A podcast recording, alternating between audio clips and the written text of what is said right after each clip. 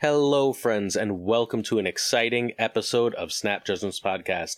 We are joined today by some of Marvel Snap's best human beings and the best player in the game. So before we go any further, I'm Aaron Glazer of the podcast, and we are joined today by our friend and yours, Savage Yeti Gaming. How you doing, Yeti?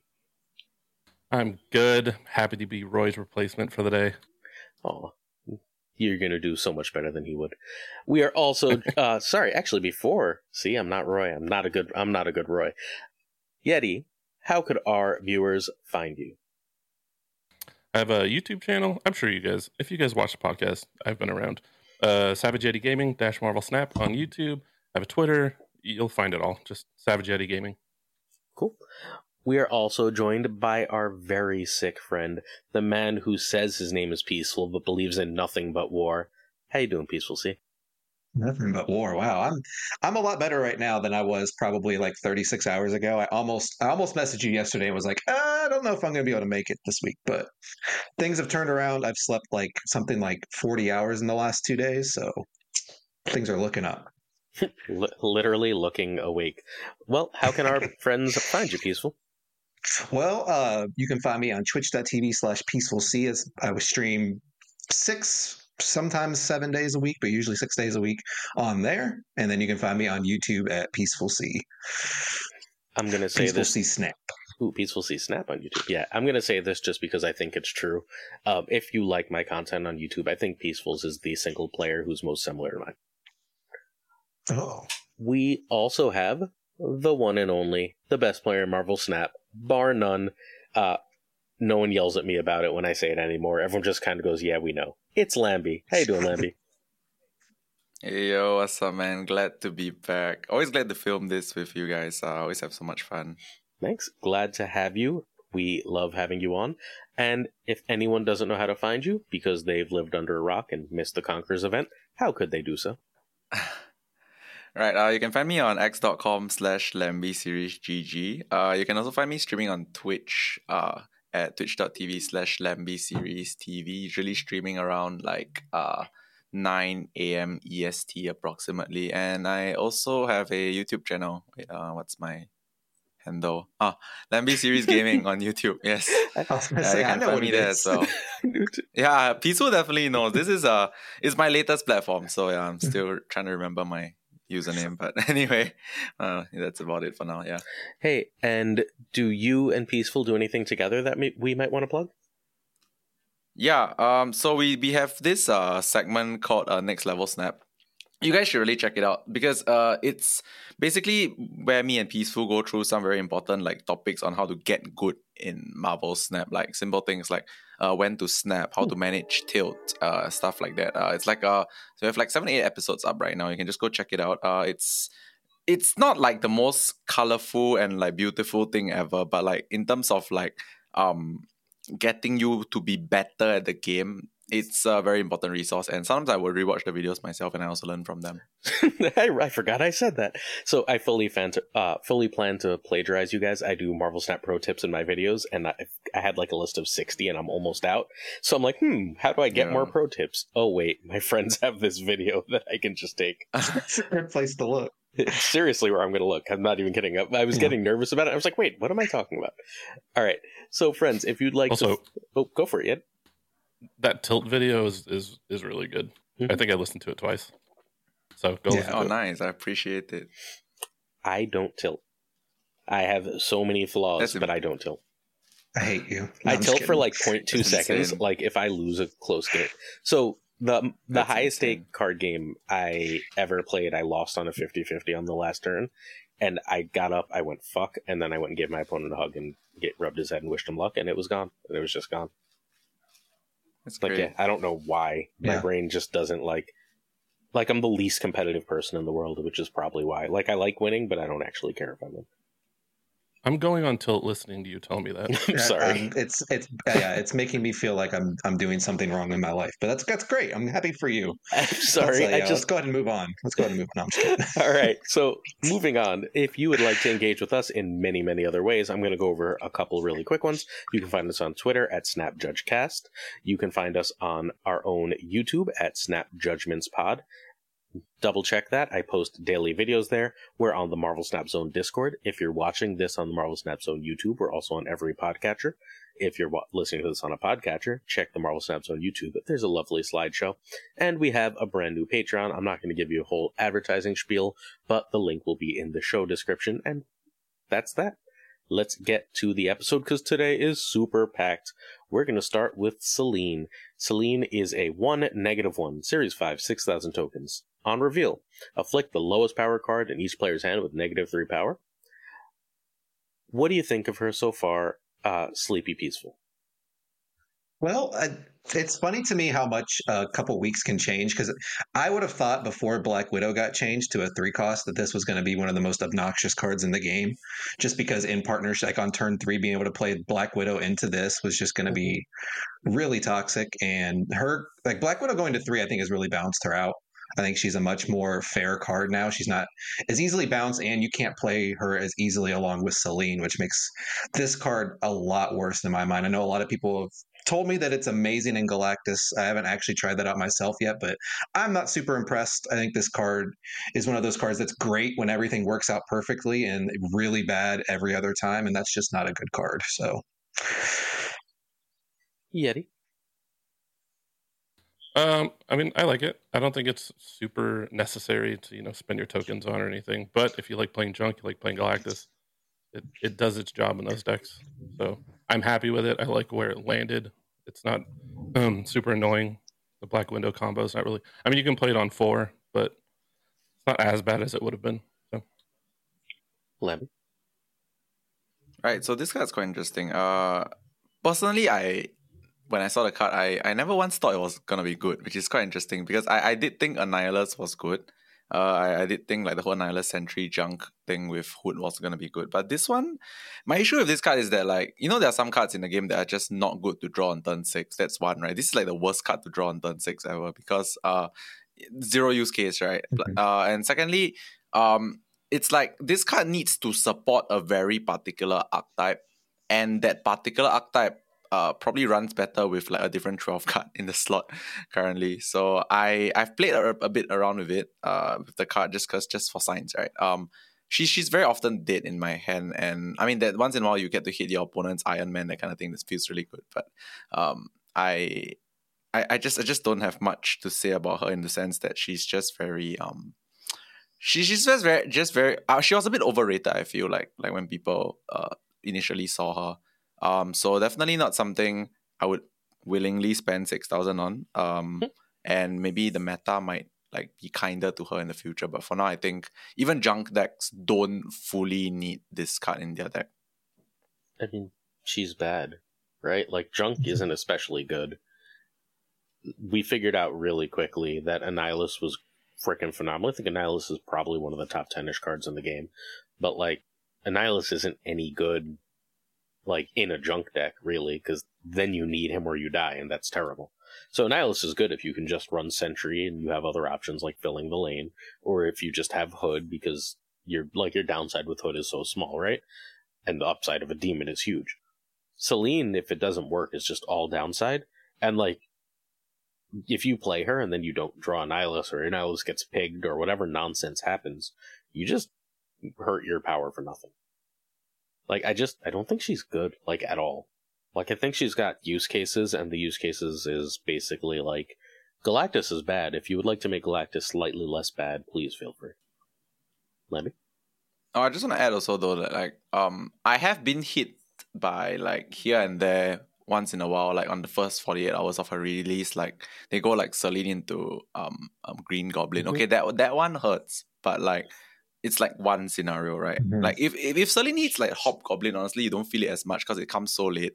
But like like Selene uh into a three negative six Green Goblin, yeah, that hurts a little bit. Obviously, if you're playing a bounce or destroy tra- strategy, then it matters not at all. But yeah, that's just one thing that I guess uh made me feel like she was like, okay, she's played, but Well, yeah, that's Or not or great. if they have Annihilus too, right? yeah, Like it's just there's an I don't know. I think Annihilus is probably too good as I'm thinking about this. It's just Annihilus is like she needs Annihilus to be kind of rare to be good, and Annihilus is very common. Yeah, that's that's what I was gonna say. I, I wonder if she would actually be a playable card if Annihilus wasn't one of the better overall packages just to put in your deck. Like you can Mhm. stick Hood, you know, Sentry and Annihilus in a deck and run it, and it'd be pretty good. And then you just randomly get to avoid losing to stuff like a negative six Green Goblin, even if they do have it. So, yeah, it's uh, I'm I'm happy that she's not too good because she'd be a really obnoxious card to have be really strong. But yeah, she's not good. Speaking of cards that would be obnoxious to be really strong, but they're not. How do we feel about Shaw? Let's start with Yeti. Uh, I like Shaw was a season pass card, right? I don't remember that far back. Yeah, I liked it as a season pass card. To be honest, I liked not having a super overpowered card that fits in a specific deck that feels good to play. That's fun to play. Um, I don't think he's you know meta defining or anything like that, but he has been fun. I did enjoy playing Surfer for a while when he came out, and uh, I like those types of season pass cards. I don't want more Zabus or Lokis. Lamby? Yeah, I mean, uh, if every month was like Elsa, Miss Marvel, and uh, Loki, we would have a problem, right? Like, uh, honestly. So I think uh, where Shaw was at was that um, it released decently strong, but it's only decently strong in a particular shell, and um, so far Surfer has been the only one that really plays the card. I, I think it's fine this way. Like, it's fine that this card is just good in like one particular shell, because like you know, it's not it's not strictly like you have to buy the season pass to compete. You know, Shaw's Shaw's the kind of card that like if you don't have, you are not really that upset. You don't really miss out much. But uh, I do think that he fits very naturally into Surfer, which is a good thing. And Peaceful? I mean, I think they covered it pretty well. Shaw's like, like the, almost maybe the perfect level of a season pass card where it's gonna make a deck better. Like I think the Surfer decks are better now that Shaw's around. It gives you another really high statted three cost that you know can almost solo a lane. It definitely helps that deck a ton, but it doesn't like it's not like Elsa was just insane. You know, like Loki was just insane. Miss, Mar- I, I would even say Miss Marvel. You can include in that where it just literally created or like completely revitalized entire decks by itself. That's that's too much. it, it, it gets to the point where it feels like you have to have that card to really compete with the the current metagame, and that's just not. I think that's too much. I think this is the perfect level. I think this is too weak. Like, and not like too weak in Surfer decks, too weak because it only goes in Surfer decks. Like, there's no, I don't think it's an exciting card, and I want season pass cards to be exciting. I, I think like Nebula was kind of the perfect season pass card, where it was good, it went a lot of decks, but it's not actually broken. Like, they miss on season pass cards so much more than they hit. It's completely like ridiculous. But I just, I think that, okay. A, I hate him because his presence killed that surfer deck I was really enjoying. The one, uh, the Woody deck. I really loved that deck. I thought it Oh was yeah, super that's fun. a cool deck. Yeah, really creative, and Shaw killed it. But like beyond that, I just think that like what's interesting about Surfer has never been that it's the biggest stats, and Shaw means that Surfer doesn't run tech and just tries to do the big stats, and that's so dull. Like Surfer was the big stats that ran all the tech cards, and now it's just the big stats that has a bunch of cards that make the big stats go up more. And like we already have a thousand archetypes that do that. I think Shaw is boring design. Eh, that's fair. He's he's. I, I wouldn't say he's boring. I think he he. I like. I personally like the surfer decks that he's running. I especially like enjoyed the ones that were very all in on like him and Dawkin. But I kind of tend to like see your point because a lot of the times I was much happier curving Dawkin than I was curving Shaw. when it was a deck built around Shaw and Dawkin was just there to give you extra synergy, it was kind of funny. So I get what you're coming from. Lamby? Yeah. Um. Honestly, I also enjoyed the the Woody Surfer a bit more. Uh, the one with like su- subtle small move package and um less about just like pure pure power. I mean, I like stats, but like uh, I like more variations in my stats. Like there's like movement stuff uh, uh, and all that kind of stuff. Like for the other deck. Um.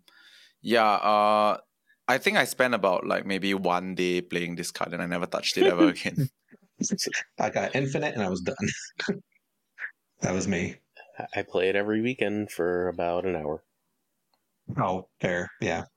That's it. Yeah. Uh, Blob, and I think since we all know Blob is great, we'll start with Lamby this time. Is Blob the best six cost card in the game? Right. Uh, it's probably like the second best six cost card in the game. The best one is Doom. Uh, I, I think in terms of like which one is more common in general in the game, Doom cannot be beat. Right. Doom is the most commonly played six cost in the game. I'm pretty sure. Uh, I'm obviously pre nerf Chavez, but that's not a thing anymore. But uh, yeah. So Blob. When I saw the card, like in the data mines and stuff like that, I was like, okay, this is broke. Like I don't know. Okay, I wouldn't say I don't know, but like I guess it took a while for people to catch on to it. But I was calling this card broke for like a month and a half before it got released because this card just um flips things in a spe- very special way. It's like uh, a lot of like high level Marvel Snap plays involve um like knowing what's your opponent's reach, like how big exactly, and then do you stay, do you retreat, um based on how big exactly, right? But Blob is not just big. Blob is unknown big, Mm-hmm. and unknown big is very difficult to to play against because like I said, like if you win by beating a 15 power blob, but you lose to a 16 power blob, you know that kind of thing. So you, you don't exactly know. Uh, you can like do perfect deck tracking and all that, but the thing is you don't know what's exactly in your opponent's hand. So blob is powerful. I mean, at, at most of most of the time right now, people just slam blob on six and they just like say, uh, screw it, it's gonna be big enough. But like there are many situations whereby um you actually need to know roughly how big the blob is and like know the range it is in before you can actually stay or leave a game and uh this is the power of blob as well obviously also blob revived uh thanos for the most part where it's like thanos has been the best it's been in a while because of the blob's resurgence in uh blob uh, blob blob's introduction into the game so that's one thing i like about blob but in general i just think blob is one of the best six costs uh released into the game that it's not like from the base set and um yeah uh, i'm enjoying the card a lot I get to play Thanos again. Yeti. I've been having a lot of fun with it. Um, I think that Alioth getting nerfed gave gave Blob a lot of room to be where it's at. Uh, I also play on mobile a lot, and it's really fun to not know how big my Blob is going to be and just roll the dice. True. So he's a fun card, and uh, yeah, I mean, he's he's one of the best six drops. I'm curious how good he would be if uh, pre nerf Alioth. Hmm. Um, I feel like I don't know. I think he's Yeah. better than. So like, I don't think he's better than base Alioth, right? Like six five Alioth. I think he's better than the first nerf. I don't think Alioth was that good after that first nerf.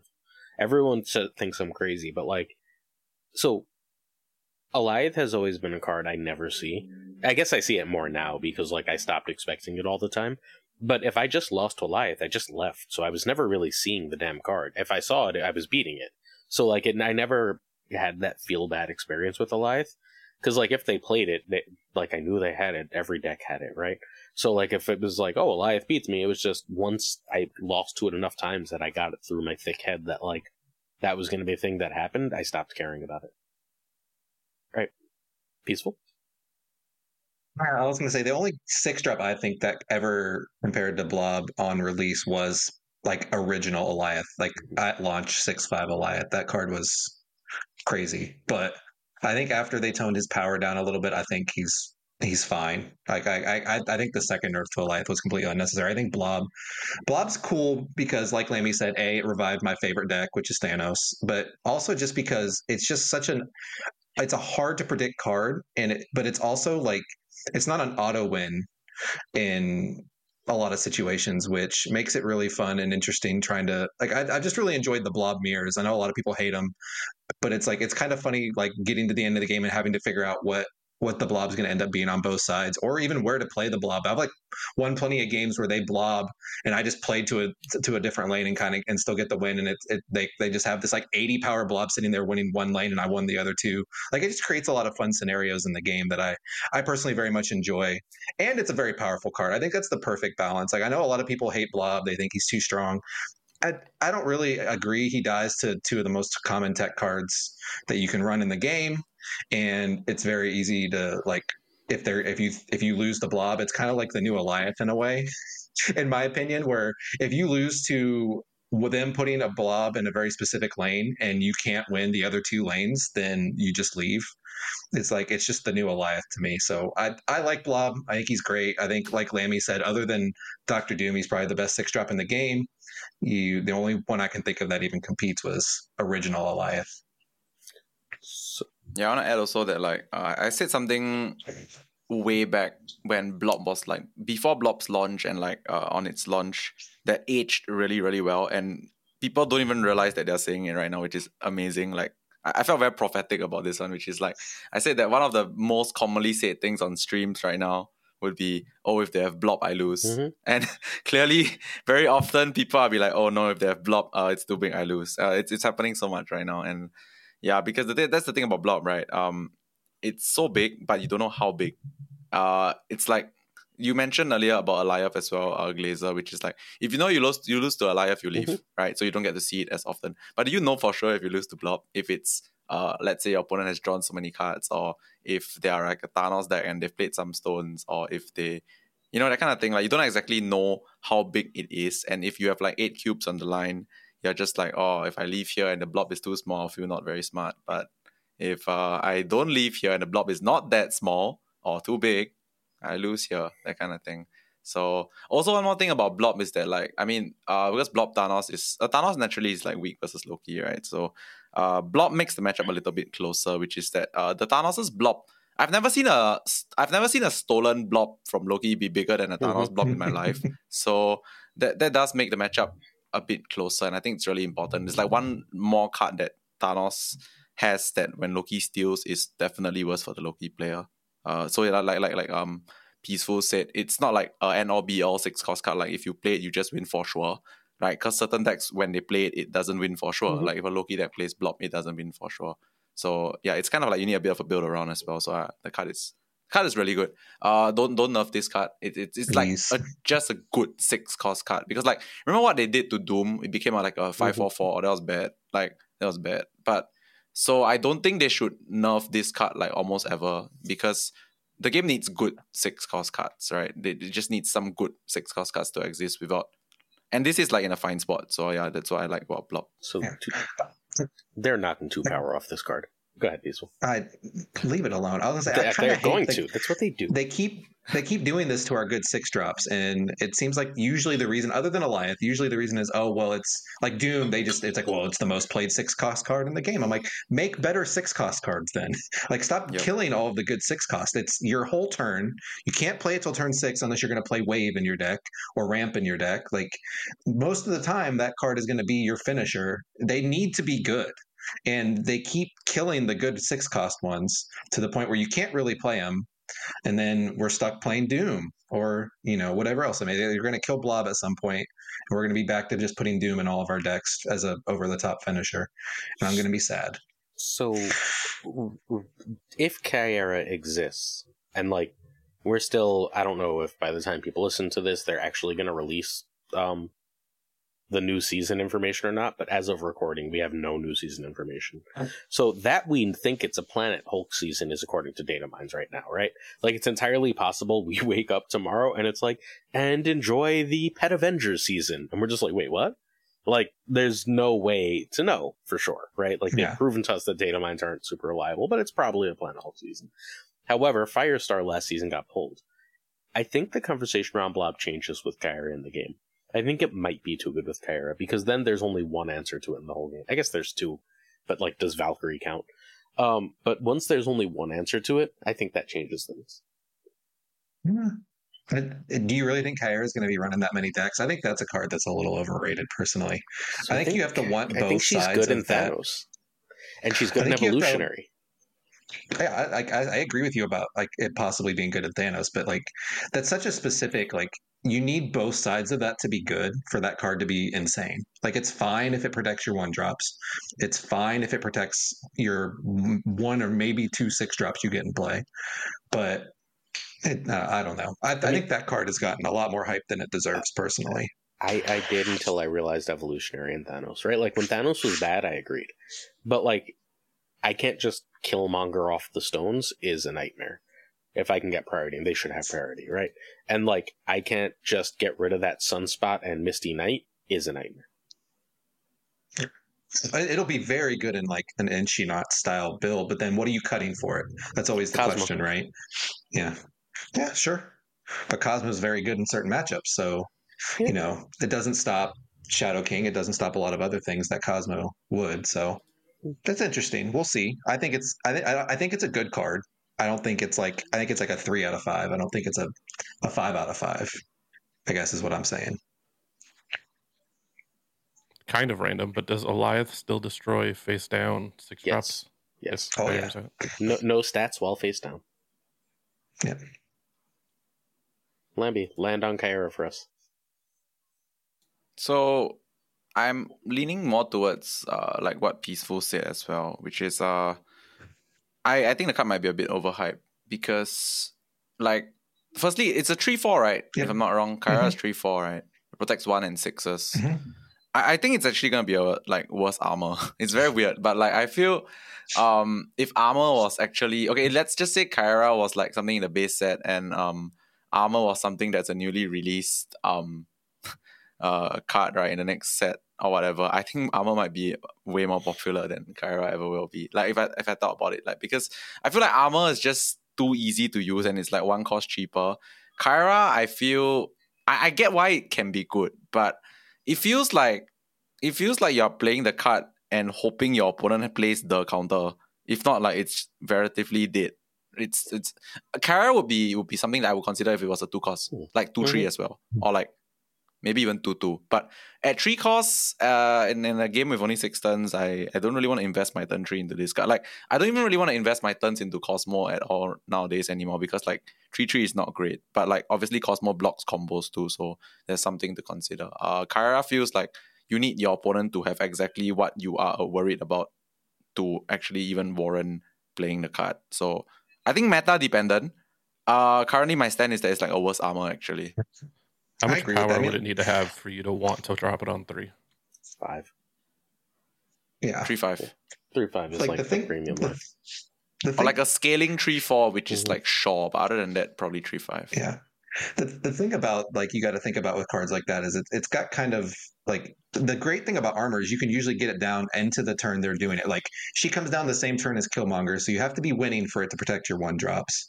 So like if Mm. they know you're playing a deck that might have Kyra, they can just play Killmonger on three and kill him, right? Good point. and you have to have her in play already most of the time, unless you're playing. I, I, I can't think of a deck that can play Kyra and then get down multiple six drops to make her really worth it. Like they're not going to try and shang your six drop if a Kyra is sitting in play, right? So like.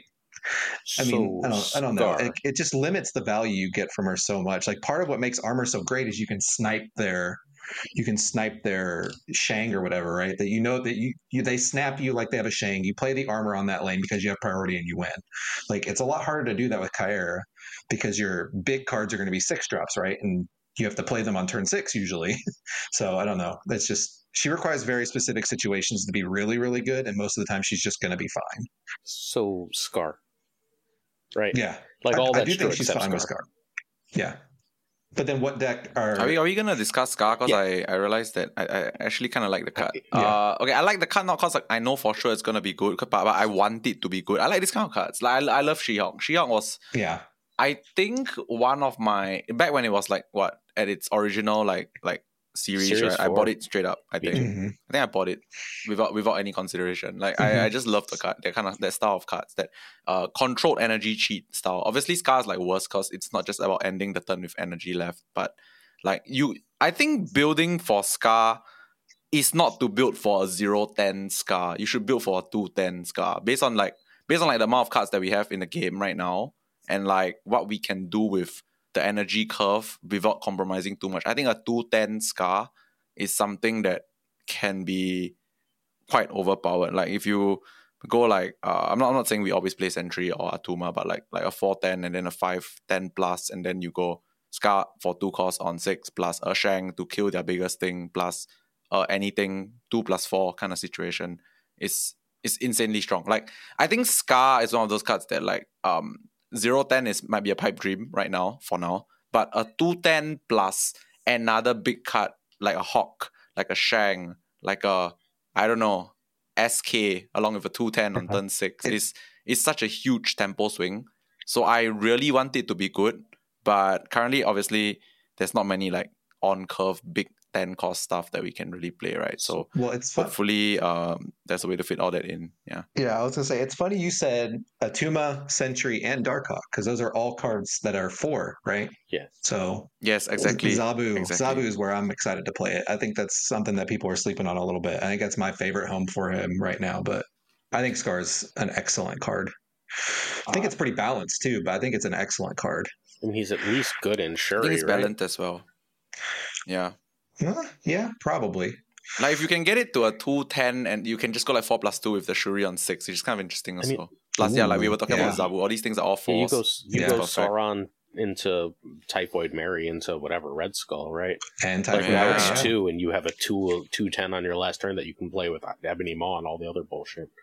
Like it's just Oh, there, there is a way that you can get it to 0 10 though, but like it's so cheese. I was just thinking about it because I really like the card. Like you go like you go like gla- you go like what's that? Uh, you go forge into gladiator. oh god. Then you Ooh, that, that's yeah. the that's the well, that's the 10 then power that you lose- need early but then enough. it's But losing the power because you have to play Sauron, otherwise uh, Typhoid gives you negative one.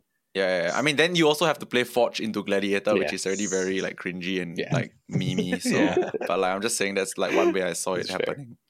All right. Uh, does anyone have Havoc thoughts? Because Havoc is my favorite card this month. I know he's not very good, but he's good. All right, can I start on this Yeah. one? I just want to say that like I've said in like five different places that it is not good, and I'm 100 percent wrong. I I don't I I was wrong after I saw Lauren's article. I went to like re- revisit revisit the card, and I was like, okay, this guy's actually quite good. Like I actually think he's actually quite good. Um, the amount of games that I won because of a two eight Havoc, uh, specifically two eight because you played on turn 5 then two four, then two eight. It's also one of the most awkward cards. Like you don't realize this, but when you play against it, it's also one of the most awkward cards to Shadow King in your Mhm. life because it goes back up to two four, and you will realize how impactful this extra plus four that cannot be stopped uh is when you play games against it. Because like a lot of the times when you shadow king a lane right you can't really commit too much else extra on the final turn because like you need to play stats elsewhere to win the game as well. This thing just goes back plus four after you commit shadow king to it. So it's it's actually very strong. And uh a lot of decks that i play right now like like like bounce related stuff like um maybe like uh, some some lockdown related strats or maybe miss marvel stuff like you don't actually need the full six energy on the final turn right? You if you build up like your tempo um and you have you have havoc on the board like on five. I mean sometimes you can play it on six then you have no loss but like if you play it on five sometimes uh it just uh it just wins. And also havoc is one of those cards that solos closed off locations. Like Mhm. do you remember recently there was this like kiln um hot location thing? Like, i'm not saying that you only play havoc during those periods but like during the kiln hot location right you just drop a havoc like you drop a havoc there on turn four it's also very crazy right? You auto win that lane and then if you play little little guys, you can still win the other lanes with only 4 energy left. It's quite uh it's therapeutic and it's interesting at the same time. So I feel like uh I just wanna say first that I, I think Havoc actually is very underrated right now. The card is strong. The Hitmonkey Bounce is just a good deck. Mhm. Mr. C? Um, I have torn feelings on Havoc because I've had horrible luck playing with it, but a lot of that was with the decks that I actually tried it in it. I do think it's a good card. And I think it's good specifically in the ways that you all mentioned it, where you're either playing a deck that's very low to the ground and doesn't mind losing energy here and there, or you're playing in a deck where you play ahead for most of the game, you play it on turn five and just take you're just like, hey, it's a it's a basically a three eight. That's really good. Three eight with no like no other costs, no other restrictions. It just costs you three energy over two turns. That's not not a bad deal at all. And you know, I I do think the the Havoc Viper thing. It's kind of good they nipped that in the bud, but I also don't think that that was all that strong, in the sense that that's where I lost a lot of my games was because you're like you're setting up this play that then turns around and like punishes you for the rest of the game as well, and you're behind on tempo because you just gave them this huge unit on their board. Yeah, it's sucking their energy away, but it doesn't matter because they win this lane for free unless you play a Shadow King or something there, which is harder to do because you have less energy every turn. I, it's an interesting card, and I actually think it's kind of the perfect design because it's strong and it's powerful and it gives you there's a lot of reward to playing it correctly but it's not super obvious and it's not super easy to play with and i love that i love cards like that but i personally haven't had great luck with it just yet but maybe i just haven't tried the right shells just yet Yeah, the downside the downside of this card is significant if you play it wrongly or you just choose the wrong time to go in on a slightly earlier havoc, which is good, right? Because Mhm. that's what that, that's what makes the card like balance of sorts. Like the fact that it has scaling to uh, four power every turn is actually busted without like this level of downside. So I like the card for what it's worth. Um, it's it's not busted, busted, but I think that's how it's supposed to be, right? Because this kind of cards, uh, if they make it too easy to play to use, uh, can go wrong really quickly. Yeti? It turned out to be a lot better than I thought it was going to be. I thought it was going to be horrible. I thought it was just going to be like a, a meme Same. deck where you play Havoc into Viper. And so I was very wrong on it. Uh, I am glad that the Havoc Viper thing doesn't work out. I played it for a while, and you just seem to be playing catch up the whole game, and you can never quite get enough uh, power to win the game. So I'm glad it's not a thing, and I was very wrong on this card. Whenever they release that weird looking Series 4 that, like, everyone's like, well, that can't be good, it's good. Right? Like, it's really consistent. Like, Man Thing was like, ah, who cares about Man Thing? And then, like, for at least a little bit there, Man Thing was, like, good. Legion is obviously, like, the gold standard of that, Yeah, right? Legion was the craziest. But like, oh, like almost all the just random Series Fours that they're just like, yeah, here's a Series Four or whatever, have ended up being good. Um, also, there's a Professor X deck, and everyone laughs at me for this, but there's a Professor X deck that uses Ravonna, but it uses on turn five either Martyr or Havoc with Professor X. Mm. I played the Havoc version. I've seen version, that one. not the. I've seen the Havoc with version. Yeah, Like it, I like that one. I a like. I think it wants Martyr also, and it just says my turn five. Like your turn five is a um, is basically One plus yeah. four. Like it's just that's a lot of power in that Professor X lane, right? That they can interact with. If you have a good five that can win a lane, like a Ronin type thing, you're in really good shape. Mhm. Let's move on to our interview segment because this is going to take forever. Okay, so first and foremost, what makes a healthy tournament metagame? And do we have one right now?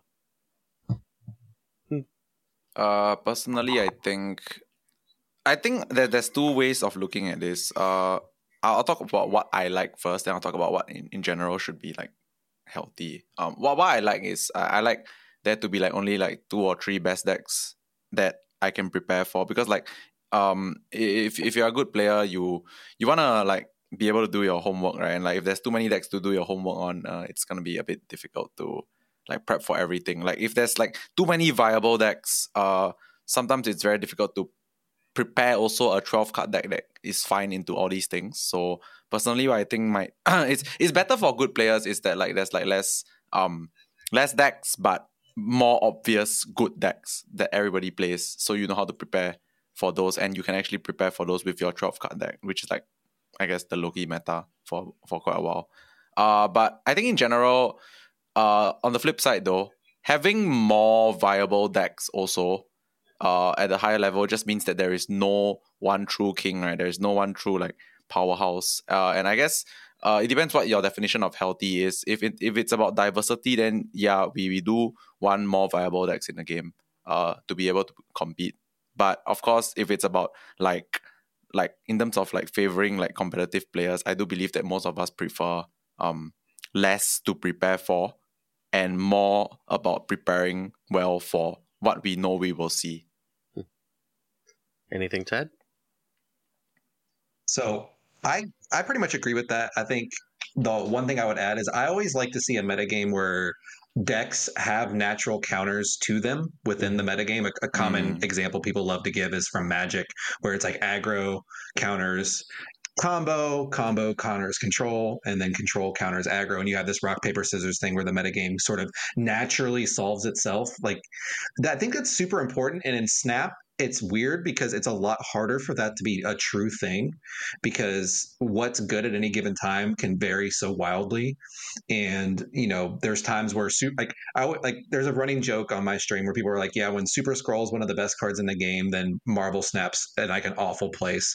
And it, it's kind of true like there's these certain cards where when you start seeing them popping up you know the metagame's really unhealthy because it just means us like certain strategies have become way too powerful and are way too you know are making it like really oppressive to play anything else. Uh, so that's what I always look for is that that sort of rock paper scissors where there's not that one dominant strategy that you're constantly um, having to play around or lose to. Like a really good example is like the Zabu, uh, the original Zabu deck, which we're going to talk about here in a little bit when we talk about the top decks. But that metagame, when it was the best deck, there was no counter to it. Like there just wasn't. Like there wasn't a deck you could play where like, oh yeah, I beat I beat Zabu. I guess Sandman was good, but the, even then, Sandman was still a four-one then. So like, you couldn't play Sandman. Sandman wasn't a card you could actually put in your deck at the time. So um, I, I, think that's the big thing that I look for, especially for tournaments, is being able to pick decks to beat what I think people are going to play, but knowing that I have like have my choices having consequences where like I can't just pick like Lamby said Loki and know that I'm going to have the best deck going into the tournament. I have to actually think about what people could play to beat me. So that that that's what the only thing I would add to that. Yeti. I don't really have anything to add. Don't play too many tournaments in Marvel Snap. Fair enough. What are your fa- um? I want to answer this one first because I think it um it it answers both questions at once. What are your favorite t- metagame tournaments? Uh, sorry, metagames for tournaments. Like in Marvel Snap's history, which metagame has been the best for tournaments? And I'll tell you right now, my favorite was that um when it was the Darkhawk Nebula deck that was the best deck because I like when the best deck has like because that was like a mid-range best deck and there were high rolls that could beat it there were a lot of different things that had game and what won it felt like was more player diff and i want enough decks to be on an equal playing field where there's a best deck right everyone knows the best or the best couple decks but then player diff makes up like a larger percentage of that gap i think that's what's healthy to me all right uh so for my, for me it's a a few things right like um of course, my favorite meta games are the one that I win the most. That's hmm. that's obvious, right? Like when when you are winning the most, so that's all of them? probably something that you like to do. okay, there, there, there are some that are more winning, but like okay, anyway. So I feel like one thing Glazer said is very important, which is like meta games where I have like player agency, where I feel like I'm in control of what I'm doing. Like okay, RNG is RNG, that's normal. Every every card game, every scenario, every meta game has RNG. But I feel like when I'm in control of what I do and like doing it right gets me an edge over players. Uh, and, and I win because of that. Uh, I think those are the meta games that I enjoy the most. So one of it was like the Silk Smooth meta, the one um where the Silk deck was like the top deck for a bit right after the Darkhawk deck uh got pushed down a little bit. That one I think was one of the first few times whereby card placement was like absurdly important because of like silk movements, knowing about initiative, so that like uh, you you can move the silk or you can like not move the silk. Sometimes throwing initiative, that kind of thing. That, that was one of the metas that I liked, and like you could really see uh, and and feel like the players that knew what they were doing were like um, winning more because of all these little little interactions. Mm. Uh, another one that I really like the meta.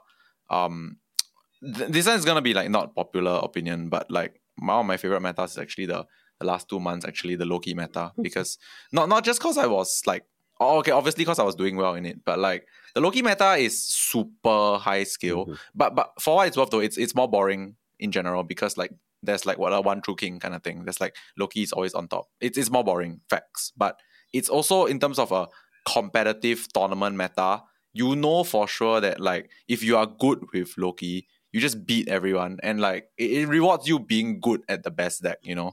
So I I invested a lot of time into this because I felt like I could have true edge in the game by like being the best at Loki. So it's it's not the most fun meta in terms of fun. Uh, don't, don't get me wrong. I don't think like having only one playable deck is fun. But in terms of like tournaments, right? Like in terms of when looking at just winning, right?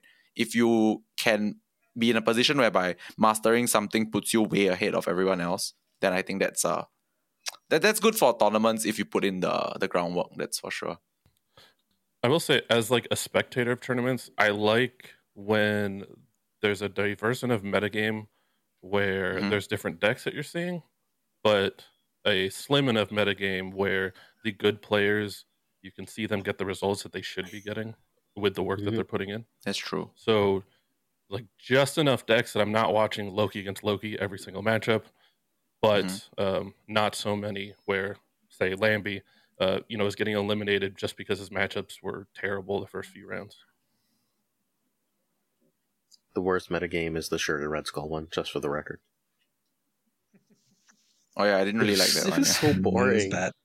Oh, Yeah. No, can I just say that was not the worst one to me, but I, I get what you mean. The worst one to me was there's this deck, uh, r- right after Silky Smooth, uh, The- oh, the Forge Brood Brood Me? Apps. Oh, that Yeah. was awful. Oh my God, god, that deck's so boring. that one was the. All I can say is that like no matter the, the, the skill difference between the best player and the skill difference between the worst player in that game is about zero point five percent. It's it's like if they just drew the curve, you cannot beat it no matter how good you are, and you cannot lose no matter how not good you are if you drew the curve. So that, that was one time I wasn't really enjoying myself. It's fair. Yeah. It's the same deck as Shuri Red Skull. There is no difference between those Similar. two decks. They- I draw they- this, they- I play they- this. They I, then. I draw that, Yeah. then I play this. It's Yeah. curve stone, Yeah. as as we called it in Hearthstone, where you're, you don't have to think. You just play the cards with the number that matches your energy. That's that's Yeah. it. That's that You was just, it. just make sure you don't play them into the lane that shrinks all your stuff. That's fine. You've got it. Um, the only thing I'll add, I, I I don't have a lot to add to this. My favorite metagames and tournaments for Snap have always been the ones where Thanos is at least a viable archetype. My very favorite one was I can't even remember the exact time. I want to say it was over the summer where Thanos and Darkhawk were two of the best decks because I Mhm. know a lot of. Thanos players hate that matchup. I love W it because. I think it's yeah, it, it it's such a skill testing matchup where as the Thanos player, you have to really know what you're doing against the Darkhawk player. And also there's like this weird sub game where like the rocks, even though they do grow their Darkhawk, they're a lot less relevant against Thanos because your deck's bigger in general. So there's like this weird like I don't know. There's this weird tension there as well, where they know you're also less likely to draw the rocks, so you're a lot more likely to have gas in your hand. So it just, I don't know. That was a fun metagame for me personally. I know a lot of people didn't love that metagame, but I just, I always find that matchup interesting. I like when that that matchup comes up a lot. I Yeah, uh, fun fact. I just I just remembered something. Uh, so regarding the Thanos meta game, uh, it, that it's not always a Thanos meta, but like the funny thing about Thanos is he's really this, this is just something I just want to throw in here because it's funny, but like Thanos is really just inevitable because like every single meta, because I play the most tournaments, right? I play like almost every single like meta of tournaments, like every single like decent sized tournament, right? Somehow, no matter what it is, when it is, there will be one Thanos deck in the top eight. that's just Yep. because Out of that's nowhere. just because Johnson's in every tournament too. That, that's one reason as well. But like honestly, there will be a Thanos deck like from someone even in the worst possible environments for Mm-hmm. Thanos. He's just really just there sometimes here and there randomly, no matter what what meta it is. It's kind of interesting. So I don't know if you remember this, Lamby, but the first time you were on the podcast, it was like right after High Yeah. Evolutionary came out, and Yeah. we were both like, "Get Thanos! Like it'll be amazing forever." And when High Evolutionary was immediately broken, I got yelled at about that all the time. People were like, "No, Thanos is dead." I was like, "Thanos won't be dead for long. Calm down. Thanos won't be Just dead for wait. long. Calm down." And it's just Thanos is incredible. Mhm. Yeah. It's I don't know. It's one of the cards. I think they need to keep it good in Snap because it it it gives the game such a variety. And I honestly hate that they've changed so many of the stones because all it really did was hurt all of the other cool Thanos decks. Like they were never top tier, but like Destroy Thanos was a pretty good deck for a while. And then they killed Soulstone. And now they've nerfed Mind Stone. And it's just like it feels so much worse to play. Like the Mind Stone one wasn't as bad because you can kind of like you can play X23 and sometimes you can get a more consistent curve with it that way, but uh, it's still like I don't know. They they keep hurting the other Thanos decks at the expense of the control Thanos. So I'm hoping maybe this uh, Professor X change makes them lighten up a little bit on the Thanos hate. All right. So the next question is: This is a brand new player who want well, not a brand new player, like a player who's um not played tournaments but played in general. What tips for improvement do you have for someone who's just trying to get good at conquest and at tournaments? Uh, I think it's two very different things. Tournaments and con. Okay, so the question is, um, someone that wants to get good at battle mode or Let's say get at battle mode for the time being. I think that's a good way to put it.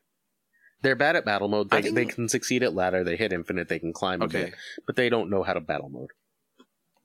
I think one of the most important transitions from ladder to battle mode that like um like people will experience first and then they- need to notice is that they need to realize that like every single okay obviously on ladder ladder it does matter as well but like in battle mode it's even bigger. You need to realize every single cube matters because um you need to know what uh, each cube does for you and like the cube totals where you can do different things. It's it's about like it's like playing position in poker. It's quite interesting. Like um uh, I talk about this uh, a lot. Like um, there's a lot of like free snaps in in high in like um battle mode, like four three high stakes insta snap that kind of things. I talk about this a lot. Um, like people need to realize that every single cube in battle mode is you do things very differently at every single different life total. Um, so one of the most common things I hear on in chat on stream is like, I would be like, oh, um, do I want to find out what he's having here for like one extra cube? Then chat will be first answer is, oh, it's just one cube, it's worth it. That's the most like mm-hmm. wrong thing ever in battle mode because every single cube you are supposed to do, every single cube total you are supposed to do a drastically different thing, and it's very difficult to know this without experiencing like different scenarios in um, battle mode. So I would say one thing a player transitioning from ladder to battle mode needs to really know is that like knowing what to do at different cube totals between you and your opponent like just wins games on its own even without looking at the matchup. Yeah, I think you have to cut out yeah. all those plays where let's see what happens. I think mm-hmm. that's a big thing. oh yes, people. please. Yes. Um, yes. And I think people need to play more aggressive in conquest or in battle mode than they do on ladder. I think when you do have, you know, that prime two drop or whatever, you need to be snapping early and more often than you probably do on ladder. I think that's probably the shift that I have to make when I go switch over to conquest. Peaceful. Yeah, I, uh, conquest is like the real key to it, like Lamby said, is just resource management. And the biggest resource you have in in Snap is your cubes. Like when you're playing Conquest. So one of the things that really helped me is when we did our episode. I'm going to plug our, our next Do little it. snap a little bit more. When we did our episode on cube management, and all of that. Like I've come to really value the first four rounds a lot more in the sense mm-hmm. that I snap a lot less aggressively than I used to. I'm gonna feel out my opponent. I'm gonna see what they like to do. I'm gonna try and figure out what what tendencies my opponent has before I start going in on the bigger cube uh, investments because at a certain point, after, you know, after round four, you are on high stakes. You have to be in for two cubes or four cubes. You don't get the choice of being in for one cube or two cubes until the last round. So it's it's just being you know being smart with your um, smart with your resources and paying attention to what your opponent does. That's the biggest thing that's different from ladder to conquest. Is in ladder in general, I mean, once you get into like actual infinite and you're playing against some of the same people because you're at a similar rank, then it, then you can kind of watch for tendencies from them. But overall, ladder, it's a lot less about tendencies and a lot more about just playing your opponent uh, for that one round. But in conquest, you're going to play this person if you're smart, you know, three, four, five, six games in a row. You can start to figure out what they think is snappable, what they mm-hmm. like, you know, where where they're going to play their cards, and that sort of thing. You can just get a lot of advantages that way. I mean, ask what your opponent is telling you, but not just about like the cards, right? Or about the locations. Ask what they're telling you about themselves. Like they're saying yeah. with every move, I like to do this. Mm-hmm.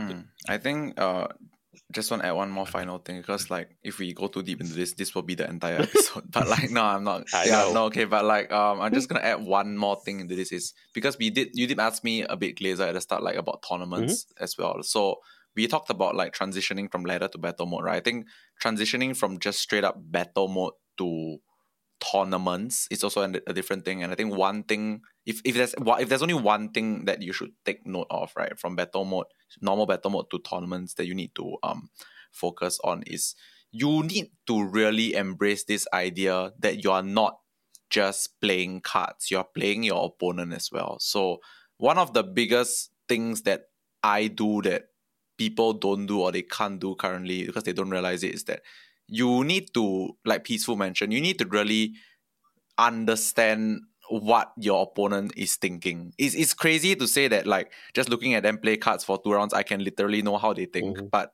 if you can reach that state i really assure you that you can predict like like like 70 to 80 percent of what they intend to do. It's it's that you you can classify people into different types of players very easily if you just see how they play their cards in the first two rounds. Like, are they aggressive? Are they passive? Do they like to play safe? Do they like to snap aggressively? Like, you just look at what your opponent does. uh, especially in tournaments, and you will see a lot of things. It takes a lot of practice. I'm just like saying it in a nutshell, but that's one of the biggest transitions that you can make from casual battle mode to tournaments uh, that you need to make if you want to get better at tournaments. Yeah.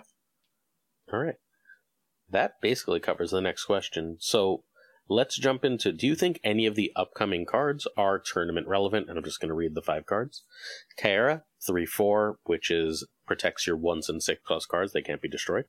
Skaar, which is 6'10 or 6'11, I don't actually remember which, um, gets negative 2 cost for each 10 cost cards you have in play. Hercules is a 4 6. Whenever a card would move here, move it away from there, which is the coolest card. It's just not good. Miek is a 1 1 that gets plus 1 and moves every time you discard a card. And Grandmaster is a 2 0 um, on reveal, move an on reveal card here to the center location and trigger its on reveal again.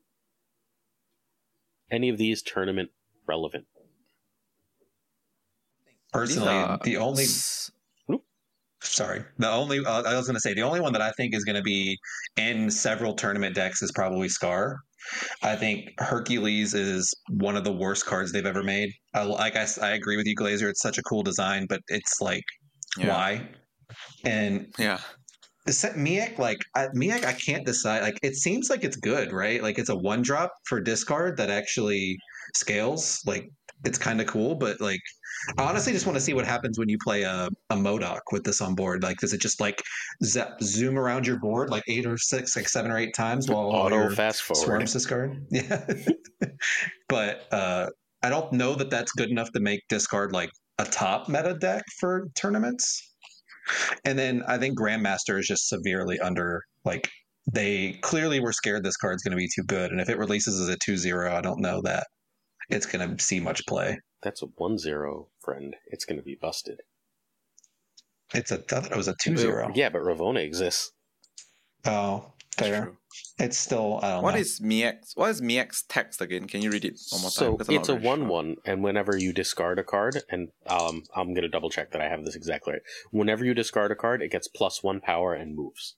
Yep, that's perfect. I I think it will I think it will zoom across the board with MODOK. Yeah. Yeah. I think it's for every ins for every card discarded, not like just the effect. So Oh, I I think it would just just go zoom see zoom zoom. Yeah, I also think so.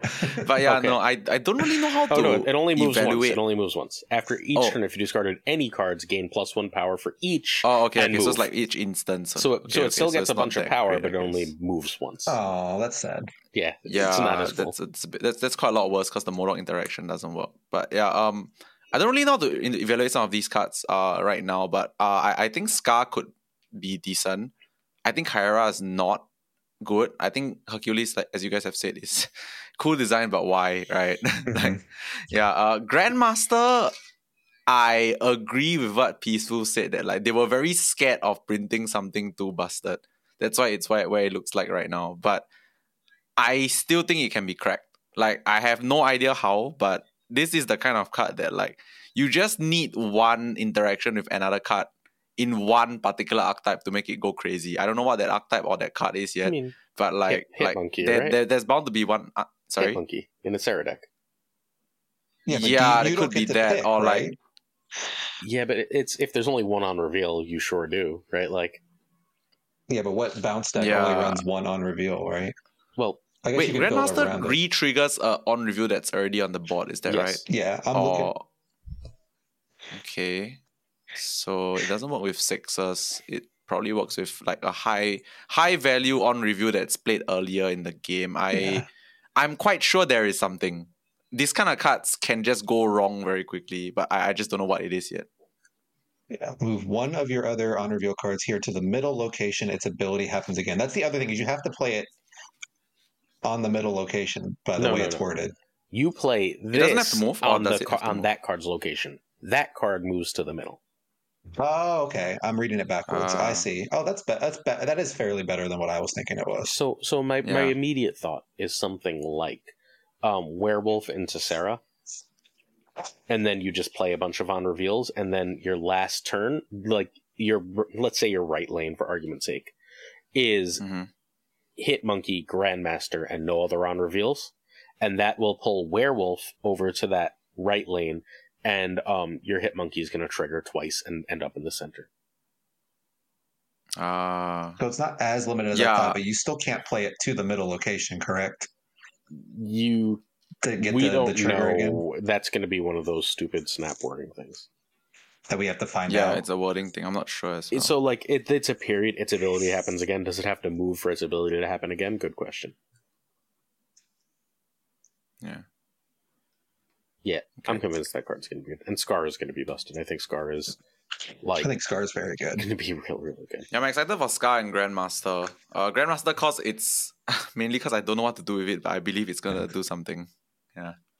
Ah, Skaar is six eleven. That's nuts. It is. A, they they did leave it. I thought somebody had said that they changed it. It was 11 originally. Yeah, that It- part's very good. it's That showing it's just still very I think it should 11. be six eleven. By the way, like like if they thought it should release at six eleven, they should keep it that way because like this card is not good because it's mm-hmm. like gonna be cheap just because of that. You have to actually build around this card. Yeah, So making it a six ten is I feel like shortchanging it a little bit. I really hope it's a six eleven. yeah. Y'all got me intrigued about Grandmaster now because it, it is. It's one of those things where I looked at it and I'm like, okay, that this card must have been busted when they were testing it because it went. It's a 2-0. Like that's like Adam Warlock would be the most busted card if it was just a 2-1 or a 2-2. Mhm. So you know, you know that there was something going on here that they were scared of. The last 2-0 they released in the game was Hitmonkey. True. Yeah. No, the thing is, this card just works with, like, it's like this card is very Iron Lad ish for me. Mhm. Not saying it's as good as Iron Lad. Iron Lad is just insane, but like, it's the kind of card whereby it gets a new use case every time Oh they my print a new Marvel Snap card, Mhm. right? I just realized Yeah. I, fi- I figured out a use for it. Oh, that's never going to Yeah. work. Okay. Never mind. I Yeah, was but like, like- you can use it to re-trigger MODOK. What the fucking good does that do? And how do you keep it? in? And you can't Oh, keep it in no. hand. You'd have Yeah. to top deck it. So, yeah. Yeah, yeah. So like, yeah, Grandmaster is just one of those cards that like like every time they print a new on reveal, it has a new use case. So this kind of cards can't really be bad. I feel. Yeah. You know, you this know it's not a crazy with? idea though, Glazer. It, it's Because you, funny you with can trigger Hela. your smaller ones. It's funny with Hela Lockjaw. Like your Hela pops out, you just Yeah. don't run a lot of on reveals. You run a lot of big shit. Your Hela pops out early, you just throw a Grandmaster there. Hey, Hela just activated. Well, that's the that's the meme one, the meme the meme way of Look, Meme. look, yeah, it's a that is a fun meme. It's a fun. Meme. It is a fun meme. and then it's in Lockjaw, so you're still getting another big card out of it. All right. Um, okay. Uh, we're gonna Lamby, you're last for this one. We're gonna go peaceful Yeti Lamby. You're at a pub after a convention or a tournament, and people are talking about you. What do you hope to hear? Uh, I don't know. I think I'd be pretty excited that they were talking about me. That probably meant something went well, right? But uh, in all seriousness, um, I would just want. I, I've always said like if I if I do well in tournaments, I want it to be done the right way. I want to be people, someone that people respect, that people enjoy playing against. Like there's an the, the example I always go back to is because it's what I grew up like watching tournaments for was Magic, and there were certain players where even when they did well, like as a community, everybody was just kind of like, really? And a lot of those have been expelled from the Magic community since because of things that have been unearthed about them. Hmm. Turns out they weren't very good humans, on top of being really scummy and annoying to play against in tournaments. I would just want to be known as somebody who was, a you know, an enjoyable person to play against and somebody that people respected. Like I think that's that's really all you can ask for, right? Like like Lamby, like you know, like that's Mhm. that's what's so cool about Lamby is that he's one of the best players in Snap. But like I've never heard someone say a bad word about him. He's just such a nice guy, and that's the type of person I want to be. So someday I'll be as good at Lamby. I, I think I'm about as nice, but like as far as the skill level goes, I still got a pretty big gap. So I'm working on that. Uh, Yeti.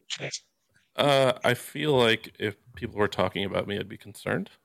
I don't think I'm nearly big enough for people to just be talking about me at a bar. But I get, I don't know. I guess I don't know. They like my content. They think I'm. I hope they would come over to talk to me. I don't really have an answer for this. Fair enough. Lamby.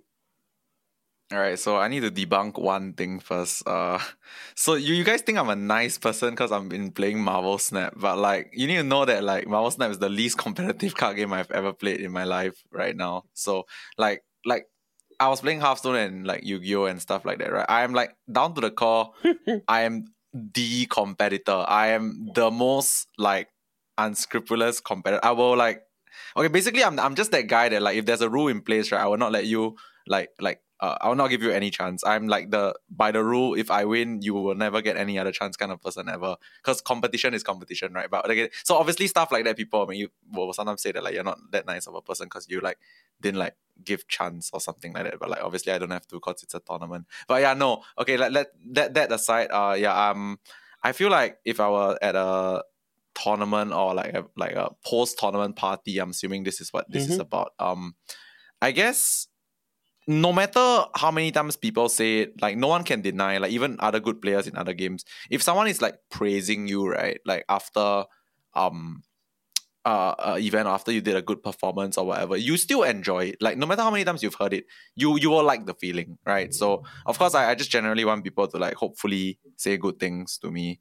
um, or about me after the event. Um, like maybe whether I did well, whether I did not do well. Um, like I hope they like they just they just like the fact that I was I was competing, you know, like like like it's just as simple as that. Like um, I think I think being in the presence of other card players, competitors, everyone has like mutual respect and stuff like that. So like I, I guess I guess the most important thing is you don't really want people spreading misinformation about you, and you also don't really want um there to be really any negative sayings if possible. So just uh, generally anything that is more um positive i think would be fine like like you know like since we're talking about a pub right people can be saying anything they want to say so as long as it's positive speak uh, I'm, I'm i'm good Yeah. Fair enough. Let us get to our main topic. All right, let's imagine that Marvel Snap has released every broken deck. They've looked at the metrics and they said these are all of the best decks, every best deck for the meta.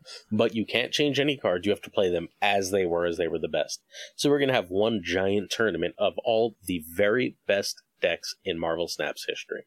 We're going to rank them into a top 10 this is obviously going to be opinion based. We cannot play these decks against each other for the most part, but I think the conversation in figuring out what the best of the best is, were you able to play all these against each other, is going to illuminate a lot about the game and how it's developed. And I'd like to give a special thanks to JD McDonald McDonaldino because he found the decks I couldn't find, and I used Cam best. Uh, I spoke to Cam about this, and I used his um, Twitter to get like eighty percent of the decks. So thank you to both of them. Any do any of you have any questions about how this is going to work? i'm good Yeah. Nope. I'm ready. All right. So, uh, just quickly, listeners, comment what the best deck is that we didn't consider that might make the top ten. We'll pick a favorite, and whoever is on next episode, I know who, but you all don't. Um, we'll discuss that deck also. The decks we'll be discussing alphabetically, and then we'll go through them one slash two at a time because we're sort of comparing them. That's the whole purpose. The first best de- deck upon global launch was Deathwave. Then we have Leech Leader, the first Surfer, Zabu, when it was a 3 2, Thanos Lockjaw, Shuri, which is just, you know, base original Shuri, Thanos Valhalla, the deck that made Lamby famous, Darkhawk Stats, Iron Patriot 1, Bounce, Galactus, Evo Lockjaw, Thanos Lane Control 2, that's the W list, Silky Smooth, Brood Absorbing Man, everyone's favorite, and then Loki Elsa and Loki Werewolf. Before we go further, um, I've got I did a thing that I'm not sure if I'm going to get yelled at or not for, so we can change one thing that if necessary, but we won't have the deck to talk about. I chose Loki Elsa over Loki pre Elsa with Quinjet because I think Elsa is so strong that like automatically having Elsa in it makes it the best Loki deck, especially The because only- there's there's no movies Yeah. in any of these. I kind of mentioned this before we started, but the only objection I have to that is like Elsa was so good that like I don't know what like eighty percent of decks were just playing her. So like her like I don't know I don't think that differentiated Loki that much from the other decks that we were playing at the time. is my only issue with that. I do think the Loki deck on launch with Loki as a three five was the most obnoxious version of Loki we've had. Personally, was- Loki was still a three five with Elsa. It wasn't a four until Werewolf. That's true. Yeah. I think, think, the list you have in here uh, why is why I got mixed up. Let me look. so now we need to pick like the top one the most powerful in this list right is that what Yeah. the question Well, is yeah, and we're gonna and we'll go a, a couple at a time because we were trying to get the top ten. okay So um Oh, Yep, go. sorry. Our first two decks that we'll be comparing are Death Wave. This is the like as soon as She Hulk came out version that could go wave on four and basically lock out the last turn, and the opponent would then play Death, uh, Death She Hulk and Doom or Death She Hulk and Arrow. Yeah, that was a thing that happened to Marvel Snap, which was completely broken. Um, that original Death Wave, and then the next deck is a Leech Leader. So leader was the important card here. Is leader was a six four that copied everything your opponent played that game space pending. Sorry, that last turn space pending. And the rest of the deck was largely designed to have like just really strong stats. The other most powerful card in the deck was Arrow, which was a five eight that moved everything your opponent played that turn to early.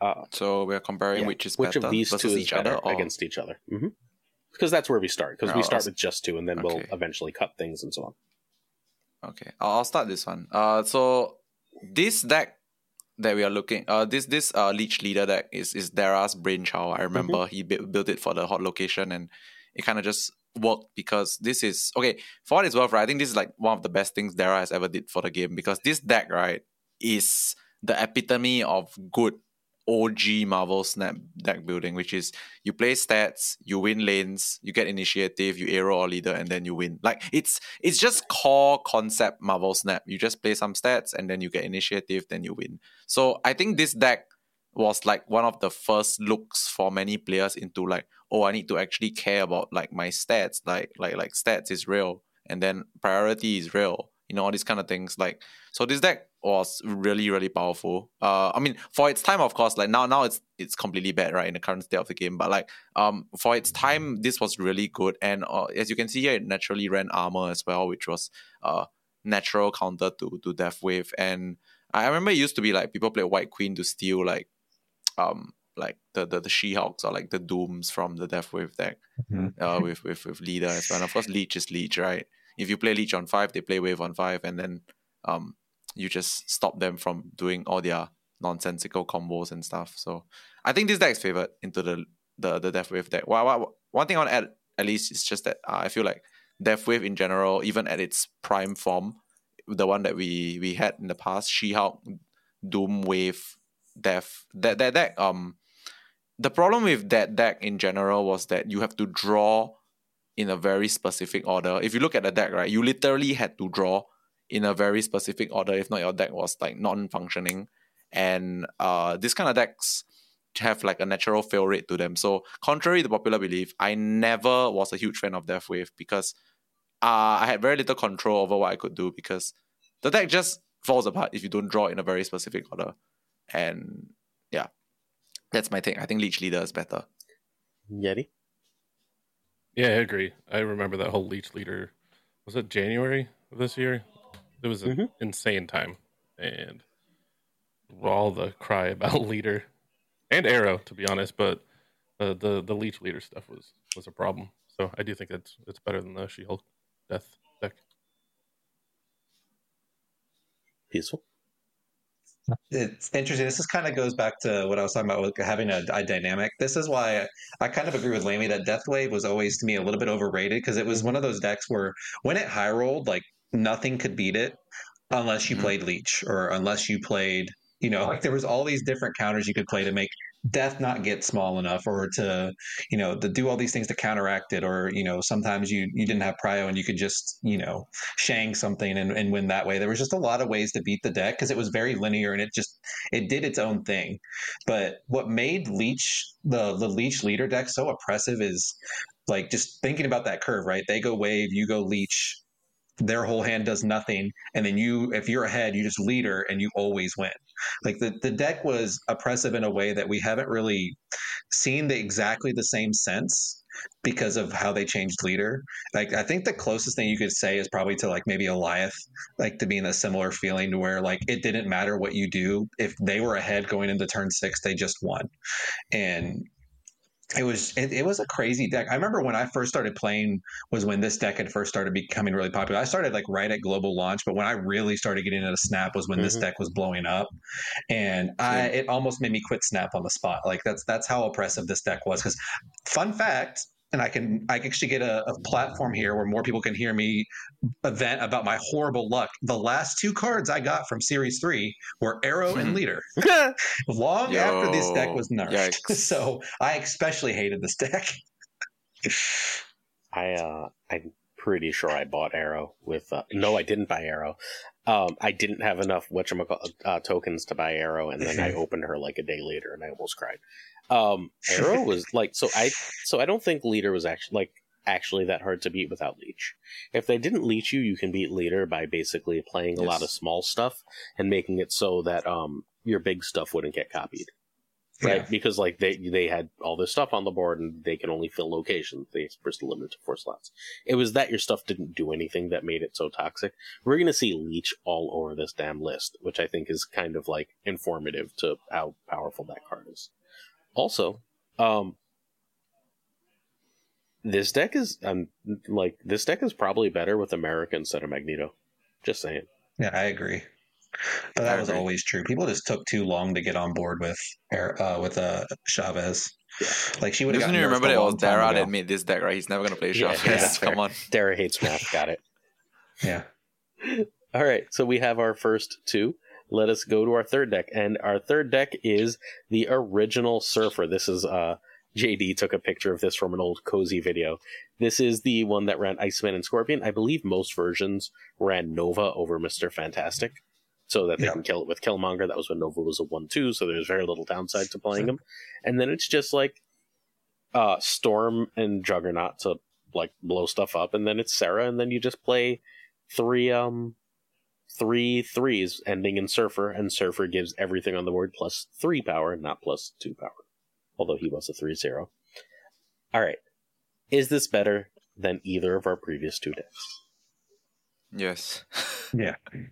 yes. This this is mad. Like I just want to say that like if you just okay, so so tr- Surfer was a 3-0 that went plus three to all 3 cost mm-hmm. cards. Right? If you just count the number of three cost cards in this deck, Brood is three pieces.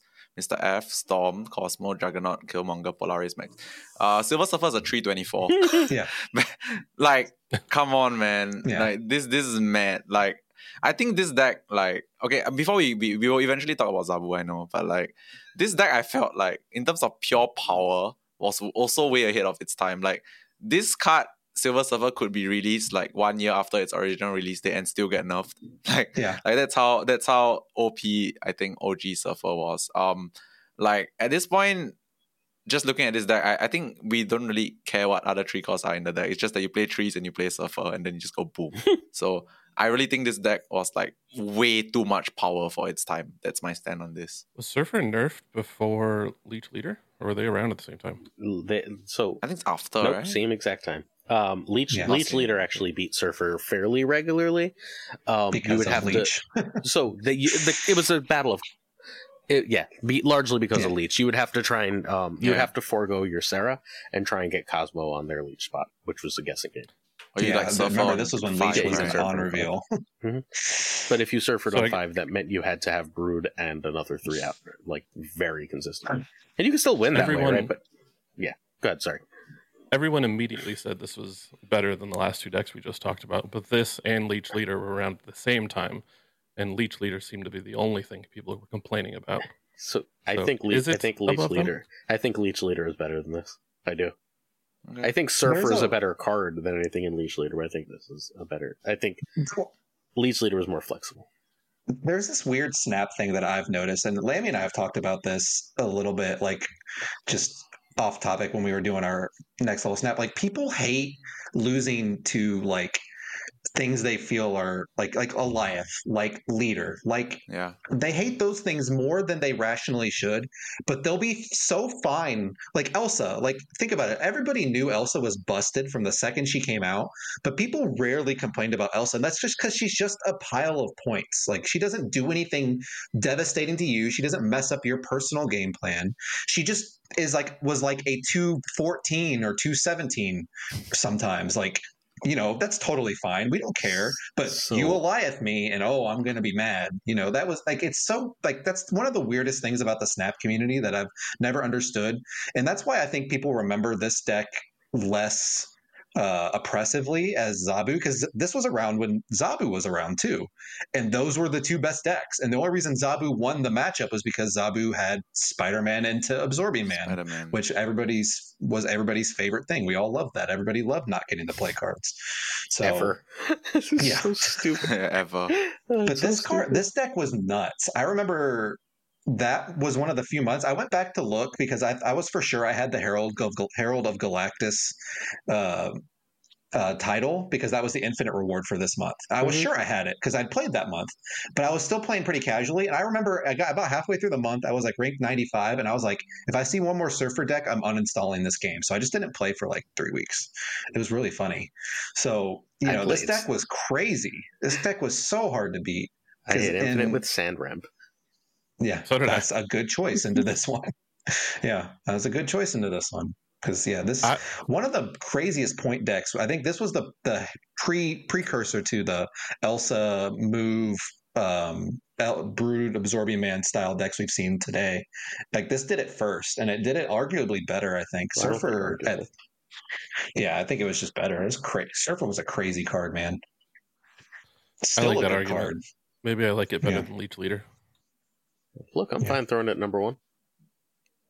put it at I number mean, one for now My, my my only argument is Surfer in this deck is like on average 321. So yeah that, I that's mean, Alright. that's a lot one. of stats. Yeah, I guess Yeah. that's that's a good point. It's just you have to get Surfer off. You need Surfer and Yeah. Brood. yes. So I I did not like playing this deck. I like playing Surfer, but I didn't like playing this deck, even though it was really strong. It was just like so much of the game was like, did I draw Surfer? I win. Yeah. did I not Yeah. draw Surfer? Yeah. Gotta go. Yeah. So and this is a. I remember we talked. I was talking about the aggro versus control versus combo. Like Mhm. this was the combo deck, right? Oh yeah. And leech leader was the aggro deck. You put points, points, points, points down, and then you leached them, and they couldn't do anything. Like this was the like that was the dynamic here. Like so, like I think people will remember this matchup very differently, or this deck very differently because of that. Because you could just play leech leader and beat this a lot of the time, but this deck was stupid. This is really dumb. Oh, All right. Next up, we have our first real contender for number one. Oh wait, wait. What did I do? I don't know what you did, but it should be next. Oh yeah, No, yeah, original Zabu. Yeah. I'm putting Zabu, Surfer right. above Leech Leader, right? Yeah, yeah. Yep. I got it. Making Oh, you're less- doing it. You're awesome. Yeah. I will stop doing it. I didn't realize you were. That's amazing. That is so much easier for my life. All right.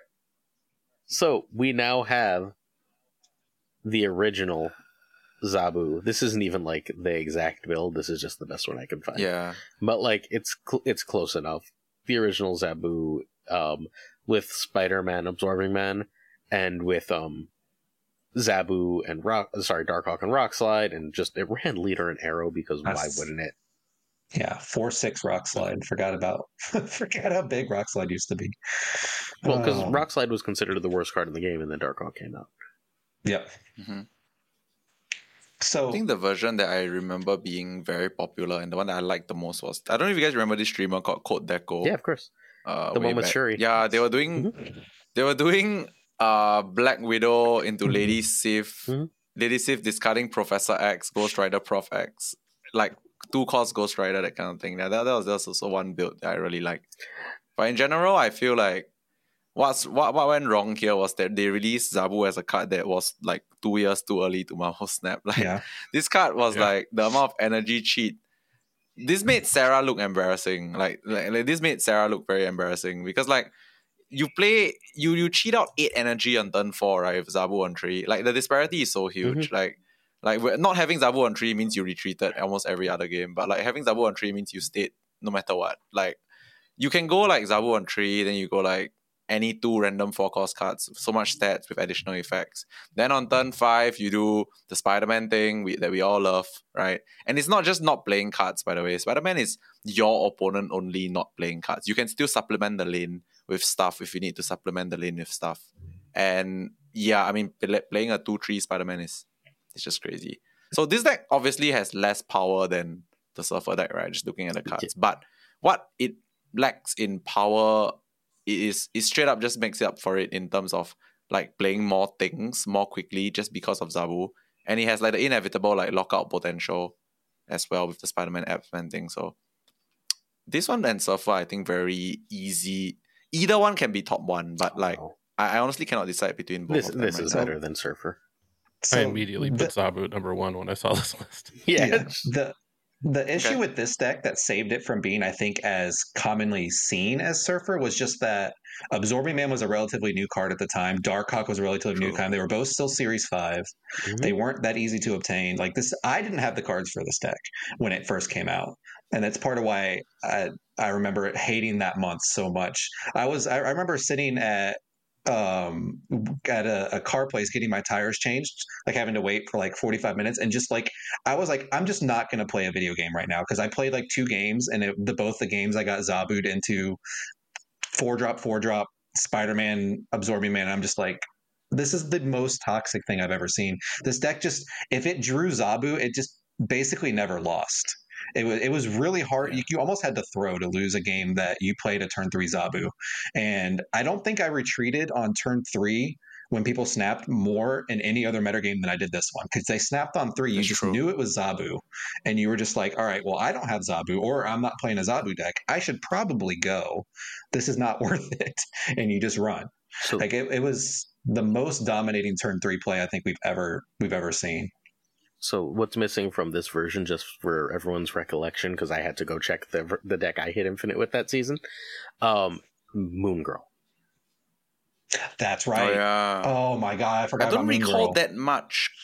Cause actually, I think Arrow or Leader wasn't. Yeah, here, Arrow and Leader weren't Yeah, there To for be me, honest. or like they were nerfed by the time like like a week into this existing. Yeah, But look, I it's remember really the, hard to find pictures of old decks. the version I remember losing to a lot had Widow instead of Scorpion. it runs Widow instead of Scorpion, it's- and then it runs either like no Leader and Arrow. It runs um something like Devil Dino and She Hulk. Mhm. Oh yeah, there, there's that one as well. Yeah, no, but like there's also that version, the the Code Deco version, which is abstract as heck, So- but quite cool. so- like the the Lady Sif Ghost Rider kind of stuff. My version is one one Sunspot, uh, Korg three two Zabu Mystique, um, Black Widow when she was uh, two one, but only gave a Mhm. zero. Four six Rock Slide, four two Darkhawk, uh, four two Shuri, Moon Girl, White Queen, Arrow, and She Hulk. I didn't even bother. Wait, hold I up. didn't even bother with the Spider Man absorbing man. Oh, okay, yeah, but but No, you I, were just nice realized. person. Yeah, you're a nice person. Who person. cares? It was easy to But win. Can I just say this might be the deck that confused me the most because I actually saw people not playing Chavez in this deck. Yeah, Did you realize that this is the ultimate Yeah, Chavez I deck? didn't Like- Chavez in it. I didn't know yet. like if you have Zabu on no, no, but I guess that was still early in Marvel Snaps, like like global Mm-hmm. launch live, right? So maybe people don't really see the Chavez thing yet. But like the moment I saw this deck, right, like the two cards that could never leave the deck for me in my shells, I realized was Zabu and Chavez. Because like the whole point is like if you have Zabu on three, you win. You don't have Zabu on three, you probably don't win. So Hmm. I, I I just chucked Zabu and Chavez in every single damn one of my Zabu decks and like just went from there. No, I So- agree. Number one for now, and we can move on. I, I would definitely say number sure, one. sure. Yeah, number one for now is fine. All right. Uh, is it number one for long though? Is the next question because the original Thanos Lockjaw, um, and let's the key cards here are we have Quinjet back when stones would cost zero with Quinjet, which somehow it took us all three months to realize was broken. Um, Leech to pop in and out of Lockjaw, and then you know just everything else is relatively self-explanatory here. Um, is oh, this is our first Arrow nerf. Arrow was a five seven win the game instead of a five eight win the game. Mm-hmm. Um, she was still so good. yeah. So Is this our first Chavez sighting too? this is our first Chavez. Yes. Wow. Who? Uh, this is the one that came from Cam's Discord. This is the isn't this the exact list that Harry played at the first uh No, Harry played something very Yeah. unique. There was like Ka-Zar and M'Baku. Yeah, Yeah, Harry right, had a very right. weird version, but no, this That's is Cam's right, okay, Discord. okay. Like Torikun played this, and a bunch of um, like a bunch Maybe of we all played this, Yes, honestly. but, like, we but all it- played but it came yeah. from- broken. like there are specific players that helped make this. That like I used to have a list. Yeah, the human then. spider was one of the innovators Yeah. of this deck. Shockingly, he never stopped playing it. He was like, "I love it so much." Yeah. Also, for Elite, people who Elite don't X remember, Hasa was Yeah, I uh, love Hasa. Elite. Hasa's the Yeah, Hasa was the first person that made all of us realize that Mhm. why were we not actually playing Devil Dino in this game? It just made it's like it's an auto include. Yeah. So yeah, God. this this this deck was crazy, man. Like like Lockjaw, Quinjet Lockjaw was broken beyond broken because it didn't need any effort. You just did it, and your entire lane, even if you clog it up, was like what. 30-ish stats Mhm. of random rolling of random stuff. And remember, is also like, when this something Space was, Stone. Yeah. Yeah, Space Stone could exactly. Yeah, Space Stone- Lockjaw. yeah, Oh god. Yeah. Yeah. Yeah, yeah, that was the good Space Stone, the better Space Stone. yeah. I forgot the all broken about And that. Leech was an on reveal at this time, right? Yep. Leech Yeah. was on review. So if it popped up randomly on turn three, you that's just messed up, dude. Like like and you could I mean trigger like the, the, the multiple times a Magneto stuff. Yeah, the Magneto's not even that important. It could literally be any card, Yeah. and the deck would still work. Yeah. I don't Well, I think did. I, I mean, ran Magneto. I played Giganto until I got Magneto. Magneto was one of the last cards I got from Series 3 too, and it was Giganto for a long time. And it was still good. Else there. I don't even know what I ran. It was just some random bullshit. There was a period that was Okoye, but that was that fell off really I remember when it was Okoye for like three days. Yeah. Yeah. Mm. Okoye Yeah, it- constantly goes into Thanos decks and then goes, wait, that's not good here. Never mind. So Yeah. it's hard for me to put this above Surfer. I definitely don't think this goes above Zabu, but it's hard for me to even put this above Surfer just on consistency. I think Oh. if this deck wasn't This if Thanos didn't have that inherent like inconsistency to it over other decks, like if you drew Lockjaw in this deck as much as you drew Zabu in that last in the Zabu deck, this would be the best deck Yes. that's ever existed in Snap. It was so broken when you drew Lockjaw, but you didn't. Like mm-hmm. there was a lot of games where you had to win the fairway, and it made this deck not nearly as consistent as the Zabu deck. But God, the the I don't think there's been a like the original Lockjaw. Like I don't even think you can blame Thanos. The original Lockjaw was so stupid, man. The fact that it's been nerfed and it's still just its own deck is is so crazy, and it's it was it's so much worse now, and it's still just broken. Like that that card's crazy, man. This deck is So this is. Yeah. this is better than Surfer. I think I put this above. Okay, so so my my, my here here's my my ranking and then my reasoning. Um, I, I put this above Surfer but below Zabu. Mhm. Uh, okay, so basically this this deck existed a little bit during that pre-nerf Zabu era already, but it wasn't just going crazy yet until like the Zabu nerf, I believe. Mhm. So this deck personally, I feel won't be as broken as pre-nerf Zabu because pre-nerf Zabu lets you like basically lets you do spider Abs man on the same time and your opponent cannot play the game right? Like if this deck doesn't specifically draw lockjaw into stones on four uh they just get locked out by the spider Abs man and they can't play the game. So like the, the fair way of winning with this deck cannot beat zabu at all. So the only way this beats zabu is literally lockjaw into stones like on three or four. So uh thi- this can outpower surfer easily because surfer doesn't really have like full lockout potential but the fact that this deck um just cannot beat the fact that if Zabu goes like Spider Abs man uh puts me puts this like to me like above Surfer below Zabu. But for what it's worth though, like the moment Zabu got nerfed, right? Like Oh, this was like the tier zero. This was the tier zero deck. Like I know we're Mhm. gonna talk about Shuri eventually, but when this and Shuri were meta, uh in its original state, I'm hundred percent sure this was the better deck. Mhm. Yeah. But yeah. Uh, and I, I did want to make one minor note. Back we were talking about how Magneto could have been literally any card, but I forgot how good Magneto actually was Again, back Surfer. when this first came out because Surfer and Zabu were the two other best decks. That's true. Oh god, you wrecked people with Magneto. Like I, I think Magneto was better then than it's ever been. It was it, that was a lot of fun. That's true. Yeah, I agree with that. I think Against the Zabu's entire definitely pool, yeah. So against sorry, the entire pool of cards, is this better than Zabu? Or the entire pool of decks? Sorry, Like like that we've currently reviewed. no, So- that we're even going to look at. Oh, we will. That we'll get there, right? Like I think Yeah. Zabu is number Yeah. one. This is number two, at least for now. I can see it ending that way, but for now. knows? I can Oh, see okay. this being dethroned, but not yet. Yeah. We're gonna reshuffle. Okay. So, so also notable. Um, what we're seeing is the most powerful thing in Marvel Snap is cost reduction. Yep. Yes. So, like Because you Zap- think about it, like Lockjaw is the ultimate cost reduction card, right? You play a one drop, you get a six drop. yeah, so it, I mean, Lockjaw and Quinjet are both cost reduction. Zabu is cost reduction, and that's better than plus three stats. Plus three scaling is going to show up again. Spoiler. And then, um, hmm and then we have like just good stuff, and that tends to fall to either severe cost reduction or insane scaling. Yeah. And That's don't forget, the- Surfer also ran Sera, which is also cost reduction. which is also cost reduction. It's just Yeah. Sera's like, which is this is insane, right? But like when in the realm of cost reduction, Sera is bad. Sera's so tame now. Yeah, Yeah. she's like she's just a Yeah. normal like fair cost reduction. She's not doing lockjaw Quinjet for stones for zero or Zabu's nonsense. Mhm. Shuri. Shuri Red Skull. This is this won one of the Snap Fan tournaments. Uh, back when Shuri was 4 2, and then the next card could be played anywhere. So you just threw it on top of Cosmo and then threw another card on top of Armor and won. Um, this, where does this go?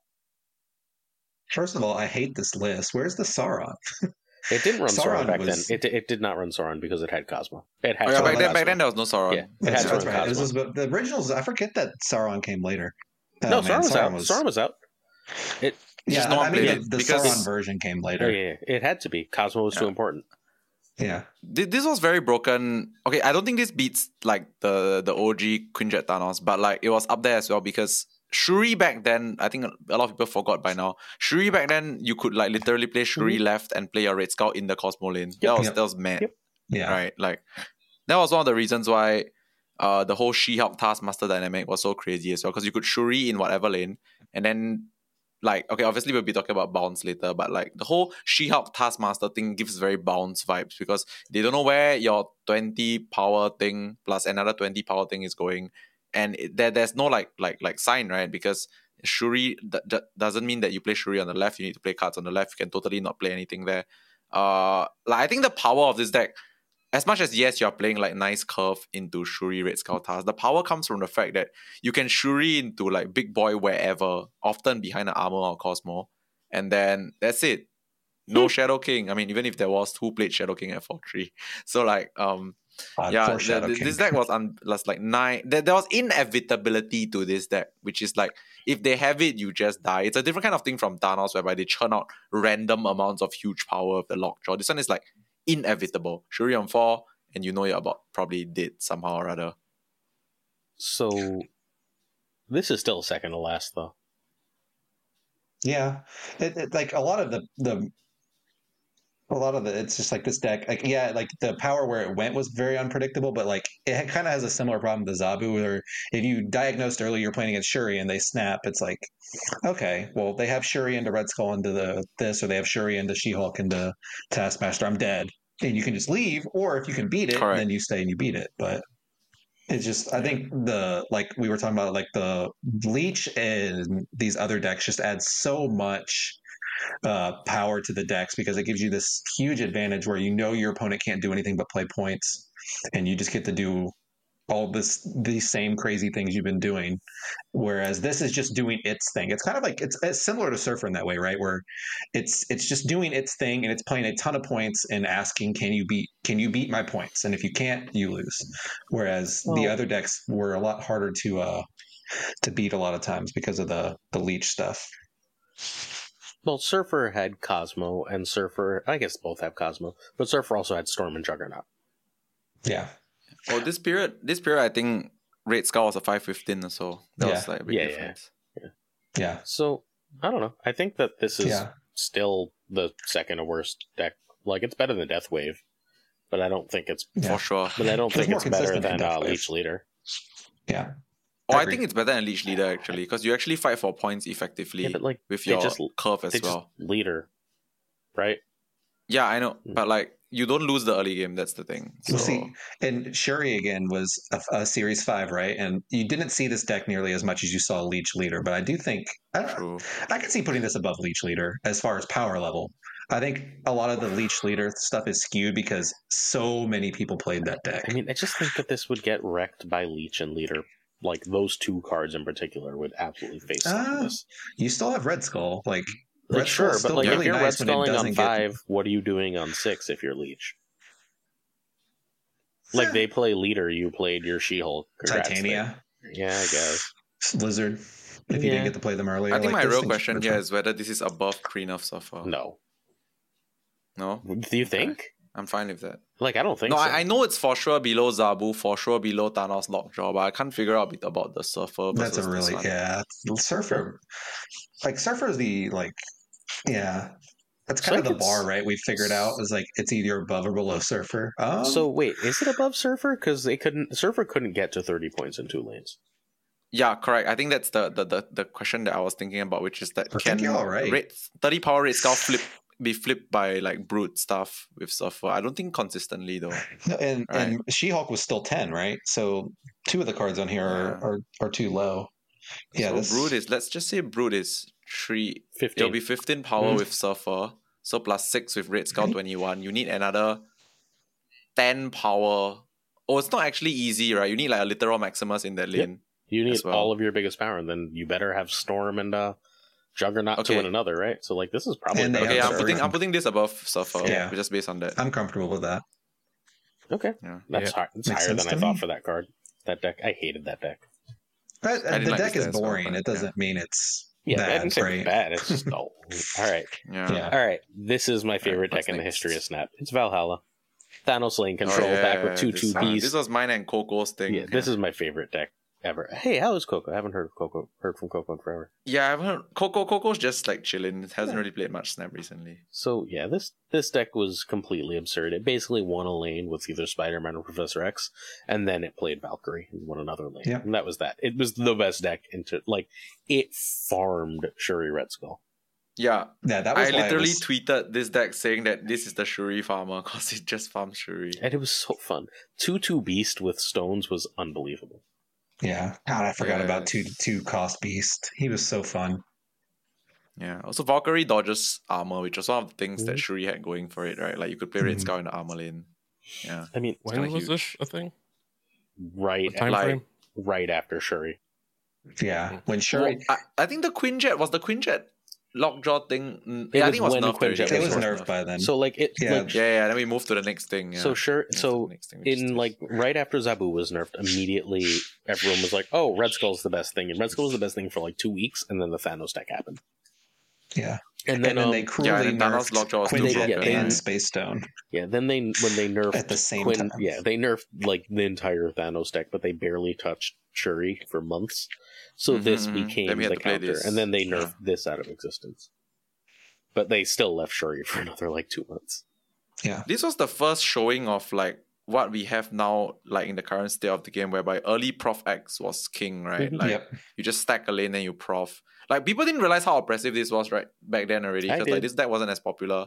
yeah, I did as well. But like Oh, I definitely. and also did. that there was the old Spider-Man, right? Like the, the whole pr- concept of this was like lock one lane, Dino solo another, done. Or like reverse like reverse big stats instead of playing Dino, you Valkyrie their stuff Mhm. With a soul stone or whatever. I think I even had Blue Marvel in here Mhm. instead of one of these cards because like it Yeah, helps 'cause you get that- a bit over the top. that auto wins Yeah. you the Valkyrie lane too. It was instead of if, if Daredevil. against other decks. Yeah, yeah, instead of Daredevil, yeah. Yeah. I didn't really like I didn't Daredevil, like as Daredevil but yeah, this this one uh can we realistically put this above Shuri just cause it farms Shuri? I feel like it has No. worse matchups than Quinjet Lockjaw. So it beats Yeah. the crap out of Surfer. Like bad. That's true. Surfer does guess, not yeah. like having its lanes locked down, and Valkyrie is hilarious against Surfer. Okay, so are we okay? So we put this against above Surfer. I can get it, but like, do we put it above? It's better than Shuri. just because we beat Shuri. I actually disagree with it going above Surfer. I think just on base power level because that, that's the question, right? It's not like whether it Okay, beats those decks, but it's like we're looking at the base power level of the decks. This is a this is a Professor X deck. It was one of the first, and it was it was really fun. But like this is not like this deck is not nearly as powerful as Zabu. It's not nearly So- as powerful as Surfer. Like yeah, well, it's not it, it nearly as beats powerful Surfer. as Zabu. But like, Yeah, so the thing it did, I think what we're missing here with like that outlook is that Spider-Man and Professor X meant that it was insane. It wasn't a Professor X deck, right? Like the way we think of Professor X decks now is like that's a one-trick pony. yeah. Spider-Man was, was more so similar much to better, the Zab. Yeah, right? Like this was more Yeah, similar to the course. Zabu Mhm. absorbing man thing, right? Because you X one lane, you Spider Man another, and then you just did whatever you wanted at the third lane, and Yeah. they that generally was good enough.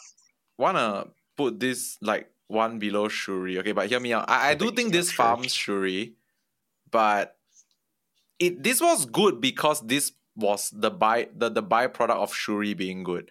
like I think that at, at, at that point in time there are a lot of decks that could be this like this deck loses super hard to Killmonger by the way. Like if Yeah. they Killmonger you on curve, Yeah. like uh you you don't have enough to secure the prof lane like at all. So like I don't know. I feel like this has this has like more bad matchups, but it has that one very good Shuri matchup. So I think this could be lower That's- than Shuri, but yeah. I'm not sure if it's higher than Surfer. See, that's what Or I guess that's my my point with this one is I feel like it's just a lower power level overall like deck. This is a Yeah. time stone. This is a time stone Professor X deck. This is a deck that struggled really hard when you didn't draw Spider Man and Professor X. Like if if that's the only thing is like I've, W told us to run Psylocke in it months earlier, Psylocke would have been so good. Psylocke would be this good here actually. We just Yeah. didn't know. We It didn't, no been one so thought of it Just until W did out. three months later. Yeah, yeah. God, Psylocke would have been s- like. Can you imagine how much more oppressive this deck would have been? Can we, Yeah. shall we put this below Surfer? I think it's I think better it's below Surfer. Surfer in the entire I'm pool of decks we're talking about. yeah, I agree. Okay, okay, okay. It's my favorite deck ever. So like, I guess I'm just too high on it. Fine. Yeah, I love this deck as well. Just I that, too. I I, feel it, like but- it's just one of those decks that like was really good because it was around during the time where Yeah, we had. I I agree. think very few decks in the history of Marvel Snap can deal with double lane lock. Mm-hmm. Like That's the true. sheer amount of times that you could go Professor X on four and then Spider Man on five and just be like, oh, But I it did it so much less consistently It than the Moon though. Girl Zabu it, decks it did. did. Yes. Okay. Then the Moon Girl Zabu deck, sure. Then what is arguably the best deck in the history of Snap, sure. But like, it's still the second most consistent way to do that ever. Yeah, but you, I would still say you did it in what, probably like ten percent of games. Oh, I think it's way Like- more than that. I think it was way more. Than that. Uh, But because don't forget that, yeah, like you I'll would go, about st- it. you would go Stone Stone Beast. Oh, like you would go Stone Beast George. You drew so much. yeah, Like this is the ultimate Alright. Mind Stone as a snap, right? Because if you could Mind Stone and then Yeah. beast it and Mind Stone again, oh, you were miss those days. guaranteed the Time Stone on three. Yeah, All right. I miss those Yeah. days. Anyway, Oh, this. Uh, so the only stats deck. I also love this deck. This deck had one of the most absurd win rates online ever. Yeah, it was it was completely insane. this Um, is just like the the originate the like one of the original good card decks, right? Like where you just you're Yes. literally just playing all good cards. Like the Mhm. deck is just all nice statted cards with really good effects, and you just win a lot of games that way. I I personally love when decks like this are good because it's like it's just a pile of good Mm-hmm. stats, but I've never felt like this deck was oppressive in the way some of the other decks we've talked about have Oh been. my like God, this is the first sighting of the two cost Zabu, right, where it only reduced by one. It the, it's still a great deck. It's still a deck that did powerful things, but it was not what I even think would say like Surfer was when it in its heyday. yes. This is the worst deck so far. Probably, yeah. Uh, yeah, yeah. I, I think this might be worse than Death Wave also. Yeah. Like, okay, obviously Death Wave is more inconsistent than this, but like in terms of like low roll potential versus high roll potential, this deck has like okay. So honestly, this deck has like zero high roll potential. This deck is not a high roll deck. This deck is just play cards on curve and hope it works out. Dot deck. So like, I agree with what Peaceful said. Like this this deck, it was around, but it never really defined anything. Right? It was just mm-hmm. there. The deck was just there. So not trying to say Black Bolt into stature then wasn't good, but like it, it didn't really like you this was so beatable, right? This was one of the first like common decks that people played that had a high win rate, and yet it was so beatable as well. Mhm. So I think I think this deck I think this deck easily the lowest on our list so far. Unless of course anyone has a differing opinion. Yeah, I agree. I agree. Yeah. It's Cool. just it's just fine. It's just good cards. But it Yeah, doesn't it's just like a It's- deck. it's right? fair. It's playable. It's fair, Yeah. and we're comparing it to like literally every other deck on the list so far has done something that is fundamentally unfair. yeah. yeah, It- like I think SD nerfed the whole Black Bolt stature thing just because it was just It was so annoying. and It was like, so annoying. Like Yeah. I wish Yeah, I yeah, had Black it wasn't even and stature. like fantastic. put at least Yeah. one of them back. Come on. especially since stature. I'll take the one seven stature. Yeah, Yeah, me I'll too. take five seven and one seven. Yeah. Yeah. Well, Reminds me a lot Yeah. of like the current Shuri deck, where it's just like it's solid, it's a good deck, but Mhm. it's not wasn't Mhm. broken. yep. All right, the original Iron Patriot. Oh, I like how we showed this first before Silk, because this was actually in my collection way before I did Silk. Yeah, this is this is the first one. So what happened was, um, this is the Hit Monkey month. I remember this very well, and everyone's like, "Hit Monkey is going to be great," but they also made Sandman a five five at the same time, and for like three days, everyone's like, "Sandman," and then um, Patriot beats the face off Sandman. Yeah, And so because of just like the stats. But we I'm also- gonna- may have a new worst deck. Yeah, I'm gonna. I was gonna say I'm gonna say something maybe a little controversial, but I don't even know if we did, we should be talking about this deck. Like it's fine. Yeah. Like, It was the best deck in the know. game for a while. It's every deck that was for, the best like- deck in the game for a while. Yeah, that's fair. I mean, but like I feel like this was This only never reached the Forge Brute app status No. though, which we will talk Yeah. about later. I think this Yeah. never reached there. Um, this one way more vulnerable to Enchantress than Forge Brute apps, which is a talking point for later. Um, I think this is the worst one on the list currently. Yep. Mhm. by a long margin, like by a wide margin. I think. Like Yeah. this I looked at the just- list In terms and con- wondered why it was here. It's it's here honest. because it Yeah, was in the terms of best. consistency. No, I get it. like I It literally just said, doesn't seem to compete with the others. yeah. This- what was was it the best deck in the game for a while? Yes, that's all. That was the only criteria I had.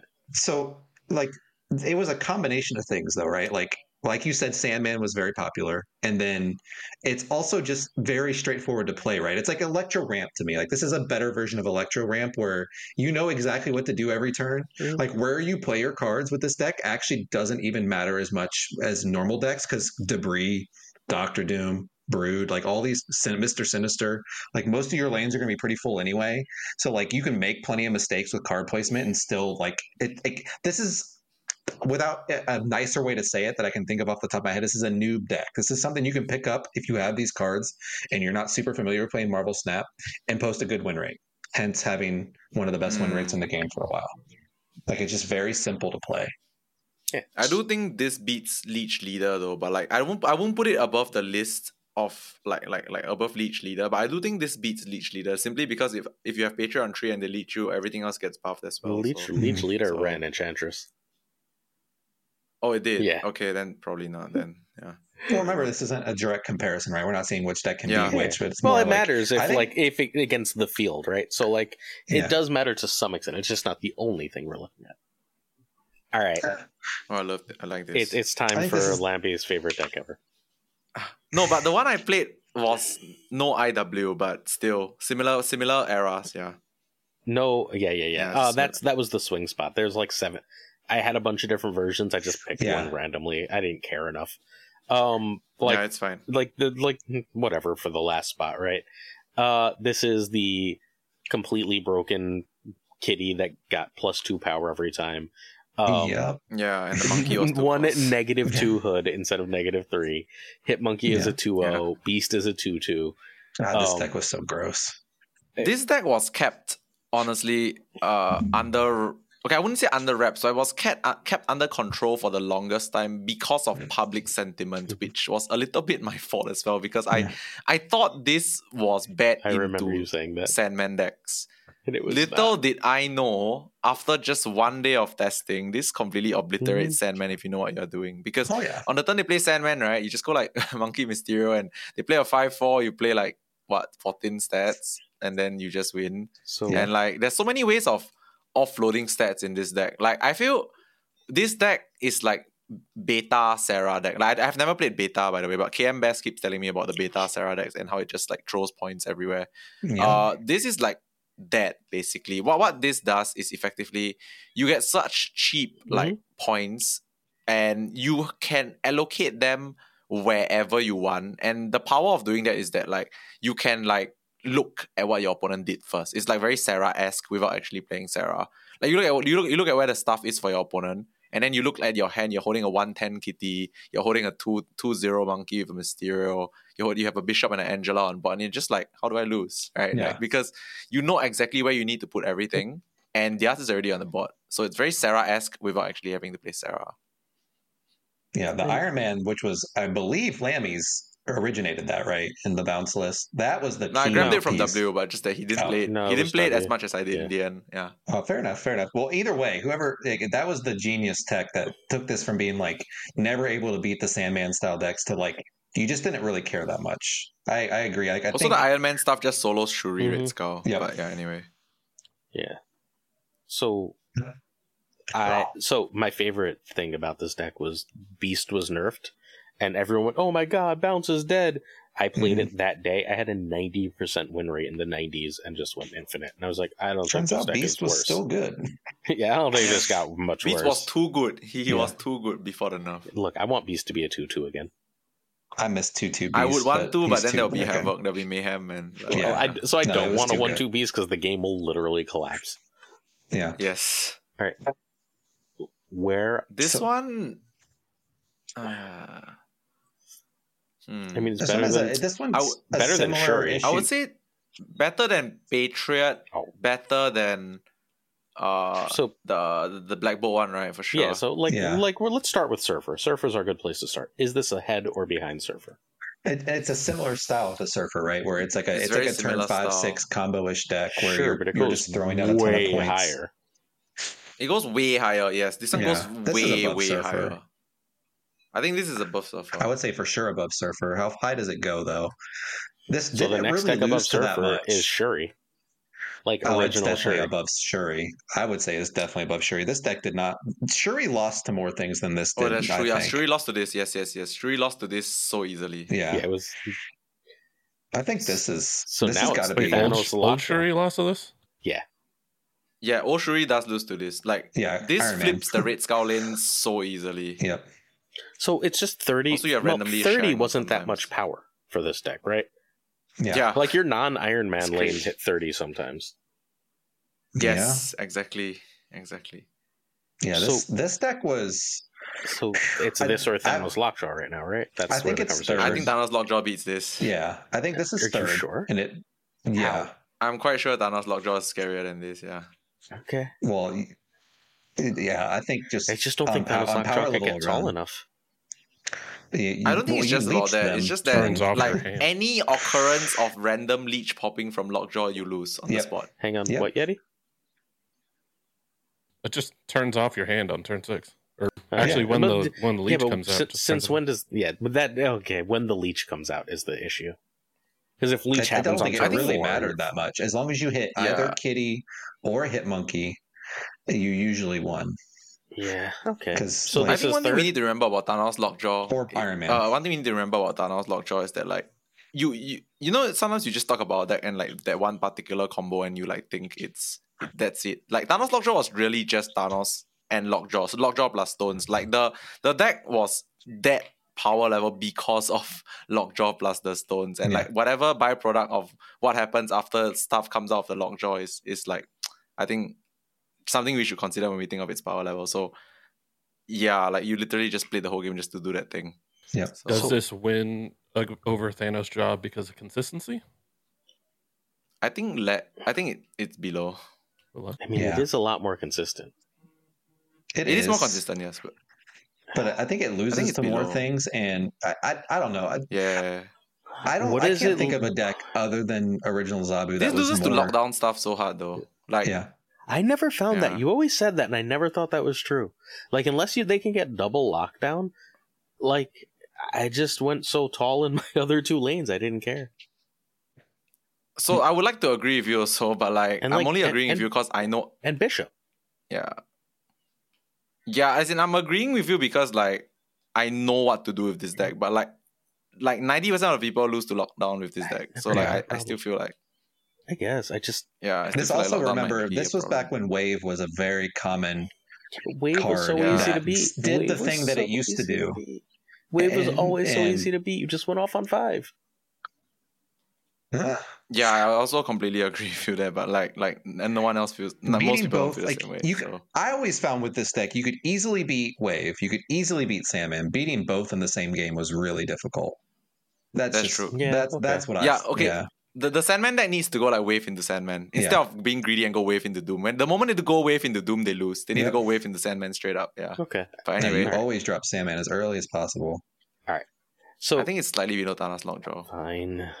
I don't agree, but This deck's fine. great. Being the third best Very deck slightly. ever is a very good place to be. Fine. that deck was Yeah. fantastic. All right. For. So we are now at 10 decks on the list, which means every deck we add to the list is going to eliminate something. Uh, the de- Ah. default Galactus. I think, I don't even think this makes the cut. I gotta I be mean, honest. so it, it just has to make where we are now. So it's obviously below Surfer. Let's start with Thanos Valhalla. Is this worse or better than Thanos Valhalla? Was yes, by Right, a like- lot. Thanos Valhalla is a lockdown deck.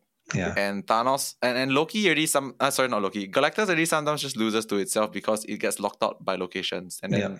you know you're playing against a lockdown deck. So Leech leader above Galactus, yes? Yes. yes. By a lot, Yes, I would say. Which means we're at only stats. No, we're Yeah. Death Wave. I, I, Wait, what? Yeti, what? Go. D- Death Wave is after Leech Leader. Oh, Deathwave. You're right. You're right. like, isn't this just a worse death wave? A, a deck that has to draw its cards in a very specific order, but then sometimes when it does it, it still doesn't win. Like, I don't know. Like this Galactus, especially like when it was a more common deck, was just not very good. People just didn't Was like this six seven Gal- it was six seven Galactus, right? No, this is oh, the Oh, last 6-2 six already. two. Oh, six two already. I can't remember when How- six seven Galactus was a thing. There was probably some. When was but- Gal- I, I can't believe this was ever the best deck in the game for any So period there was of time. that point, period where Browday won like tournaments with it and stuff, and like it was that just felt a lot more, more like a meta call because Yeah. nobody was prepared. Well, there was just no answer. Like the an- they nerfed like all the answers, right? Like they pulled Arrow out of the meta, and, like all the like stuff that could go tall enough early. You know what I mean? Like and then Null was just game winning, and you still had the Spider Man play. Spider Man was a five four at this point, but it was still like the oh yeah, this did still have the turn four Galactus. I and ranked the this deck very low actually. Yeah, I I, think this this might be my low. lowest deck so far. lower. Is it lower than the Than Patriot? Iron Is it lower than the Patriot? I think it's better than Iron Patriot, but at this point, I point, think it's better than the Patriot. at this point, we're Okay, we're that's fair. debating things that aren't making the final list. So whatever. It's yeah, Hubris, you can put it cut the ten if you want, like, but I to me, the it's- Patriot is the easiest card from the list ever. All right. Yeah, all right, that's fair. I can't Wait, argue wh- with where that. Where are we putting it? Number ten. Second to last? Okay. Yeah. So it, it won't be here long because uh, I think it just I got kicked off. deck. This I think was it's getting kicked off now. together with Bounce. I remember. Yeah. This was nowhere near bounce. People kept telling me this was as good as bounce, and this had no shot against. Oh no no! thi- thi- This this this is hundred percent unfavored into Bounce. That's why we're doing Creator Clash. I brought Bounce and not this. Yeah, uh, everyone, Very simple, Everyone kept yeah. being like, "Oh, that lockjaw." And I was like, "What? You have no chance. Would you like to play that matchup?" Yeah, let's go ahead go. Like it was just like, "Oh, that Hulk's like a 20. I'm like, "Great, good for you. My Enjoy build my of this deck 35 had, power lanes." yeah. My build of this deck had wave in it because no one ever Mhm. expected wave out of Lockjaw, and Yeah, that right. won me so many games. I ran wave Against over Bounce. Oh yeah, uh, the Monger was my my my inclusion, my contribution to the list. Yeah, because because like this deck had like zero early game, right? So you needed to invalidate some early game. Yeah, and like I didn't I didn't play wave because to me the most important thing that you needed to do on this game in this in this deck is play Jane on five. Like it's, it's too much swing. But yeah, no, it's a small difference. Um, this one I think is above uh, Is uh the only stats led Yeah. deck. so wait, is it above Death Yeah. Wave? It's above Death Wave, yes. yeah. Yes, yes, yes, yes, yes, yes. Leech yes. Leader, I don't think it's better than. No. Uh, wow. Actually, I'm not sure. Like the moment I get Lockjaw on three, how does Leech Leader ever win? Yeah. Oh, okay.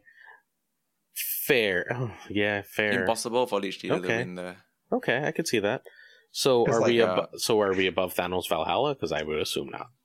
it's also Nah. like, That, what Thanos. Valhalla does is invalidate big dumb guys. Okay, but Thanos Valhalla's weak, Like like this particular build is scary because you have Monger. Like this exact build. sure, Yeah, but so like not- that's an exact. You know what I mean? Like in a head to Yeah, head, yeah, but it, like, it. and even then, like Valkyrie is still going to do a decent job of winning those games. Yeah, true. All right, I think this is below Thanos Valhalla. Okay. I can agree with that. Um, So evolve but the I'm biased, jaw. so I'm probably the wrong person to ask. I loved when Spider Ham went in this deck. Oh, Oh, yeah, that was yeah, so same, gross. I guess. Like original I remember- Spider Ham was just I remember I was like, like, it's ugh. original Spider Ham was a dumb card. So is this number five on the list? This is number seven. Yeah, it's- seven. Oh, so okay, uh, let's okay. This is a good time about to, to be honest. reread. So Yeti, can you give us our top ten so far?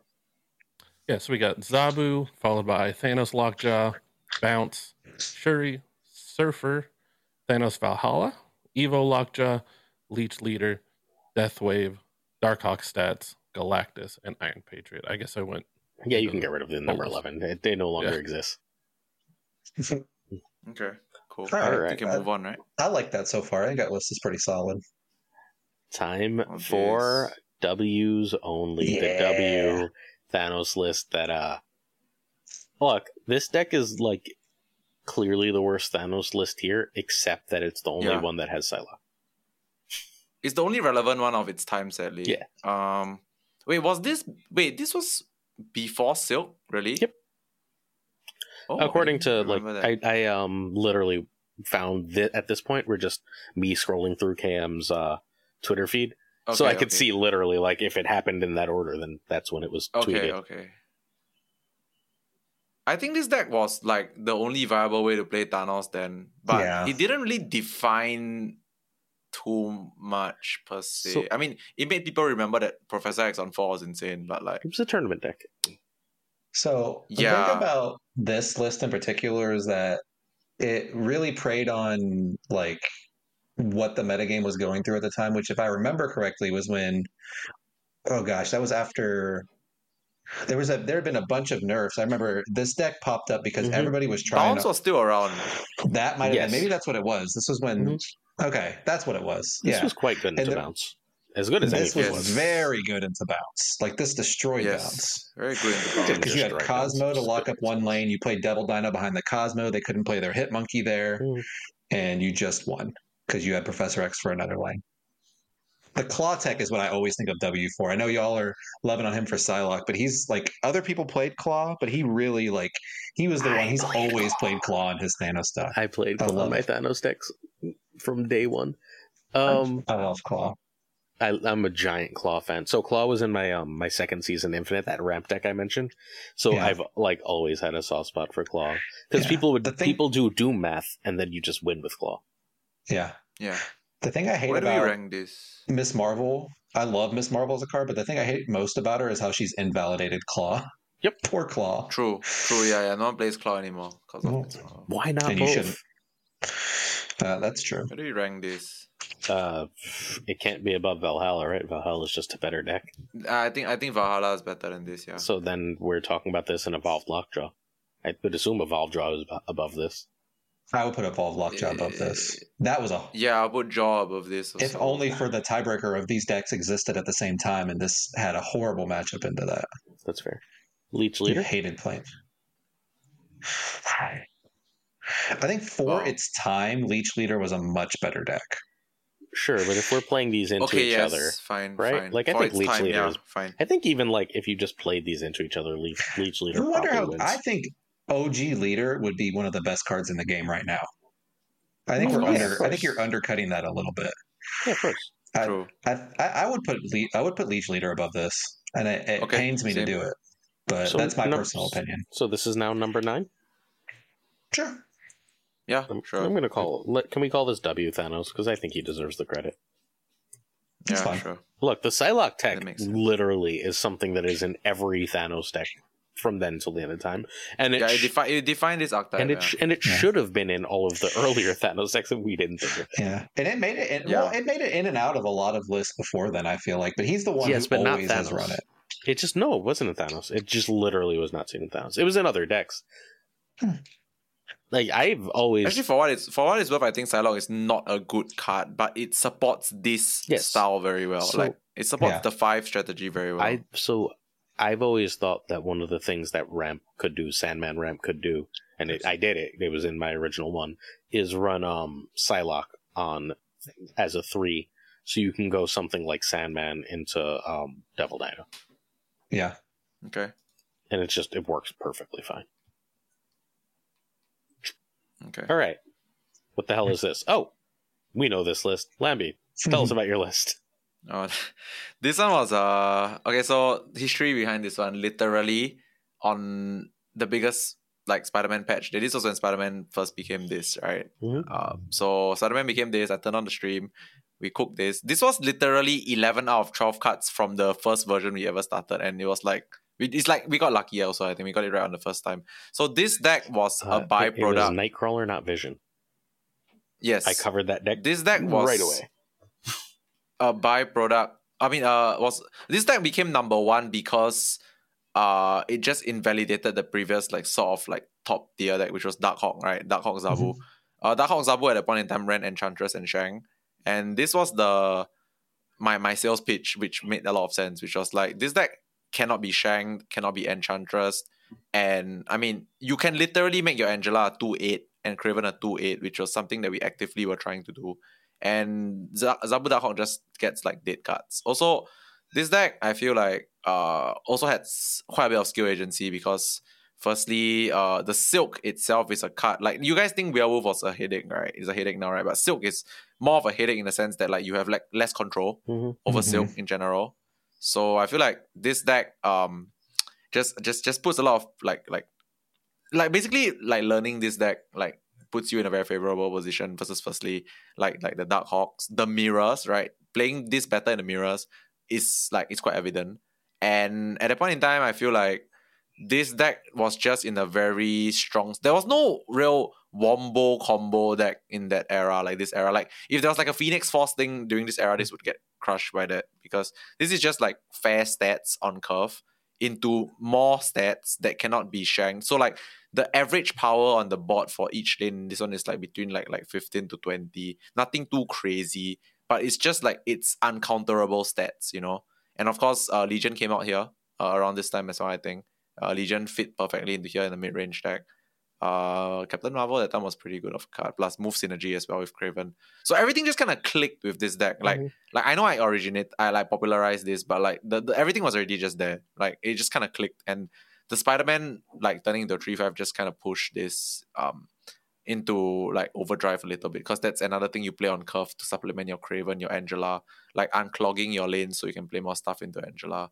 Like everything just worked. Like a lot of people that uh picked this up during that time till this day tell me this is their favorite deck and favorite meta of like like like since they started playing. And I, I can understand right? There's a lot of like synergies and there's player agency and yeah, what, what more can I say? It's my one of my biggest brainchilds and contributions to the game.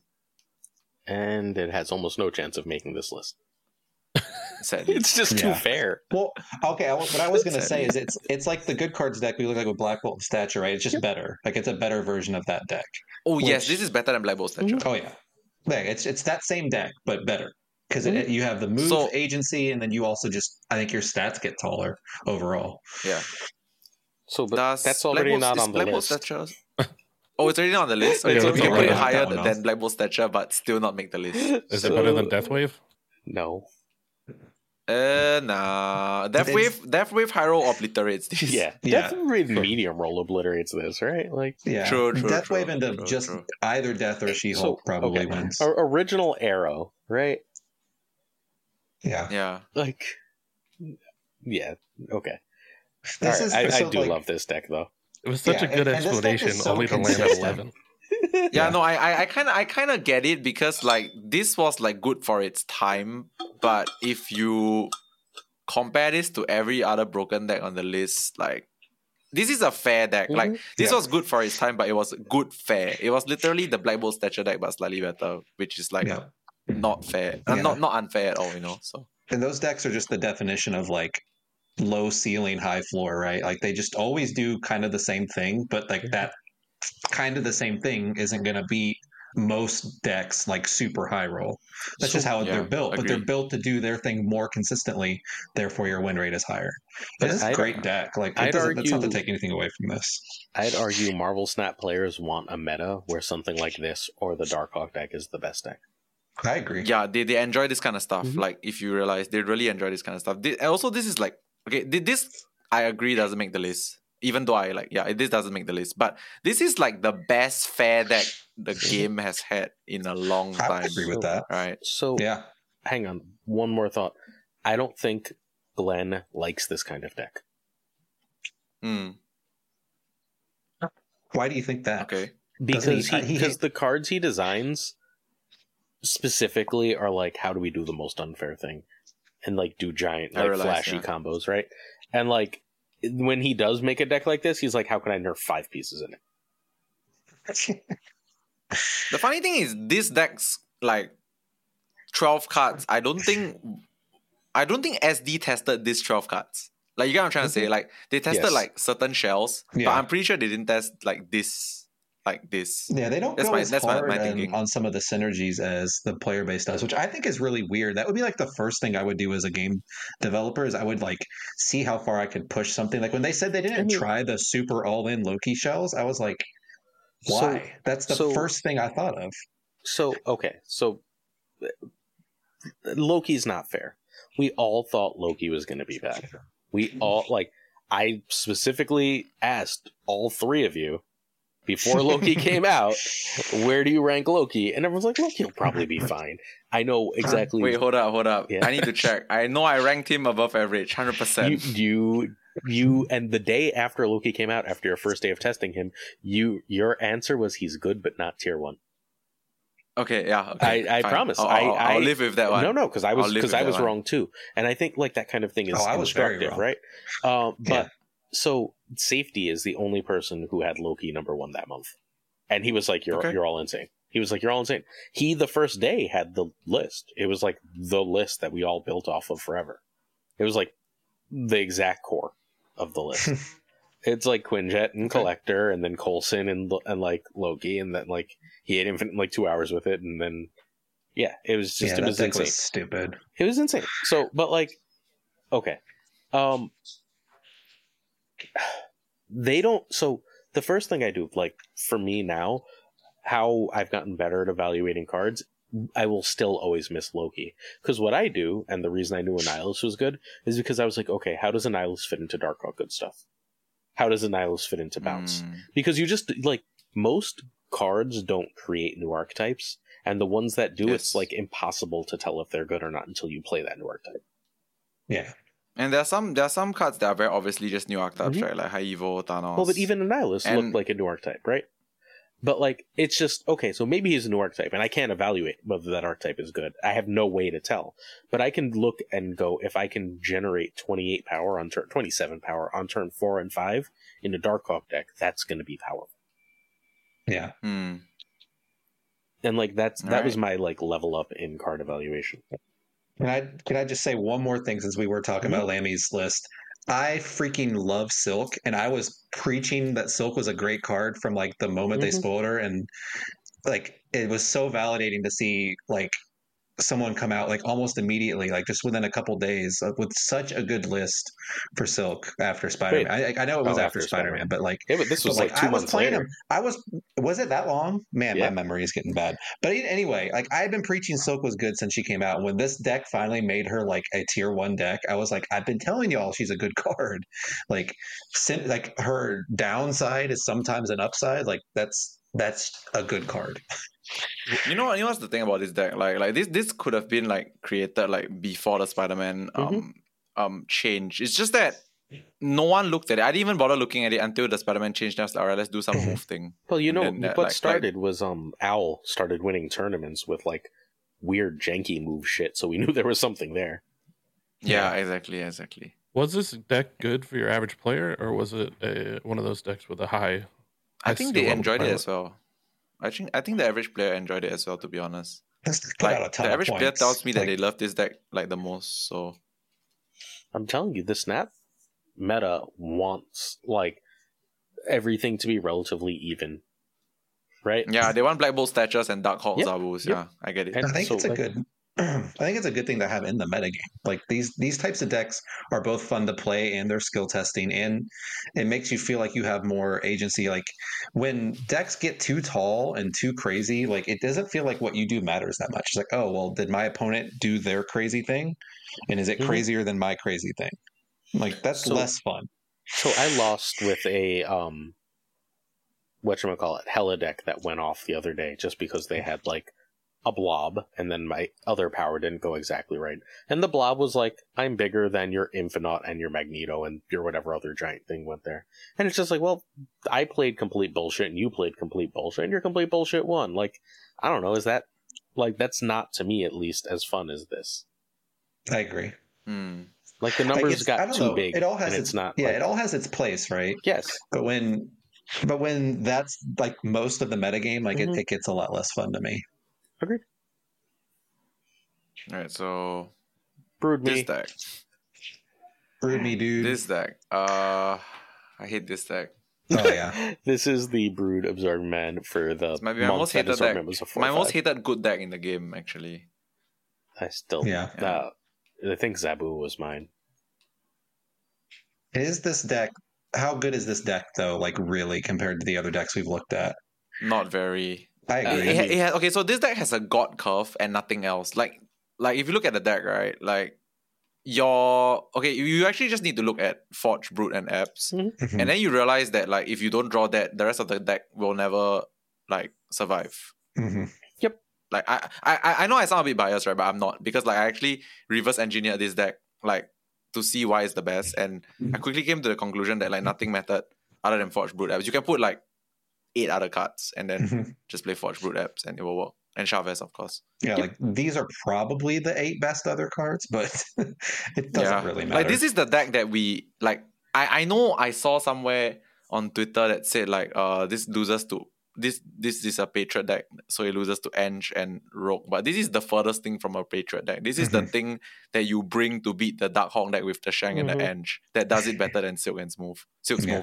Smooth. Because this puts out more stats than Silk's move, And uh, obviously this dies to Shadow King, but at that point no one cares about Shadow King. So this is the this is the deck that you put so much stats on the board so quick, which is even faster than Silk's move that uh, the Dark Hawk deck just cave.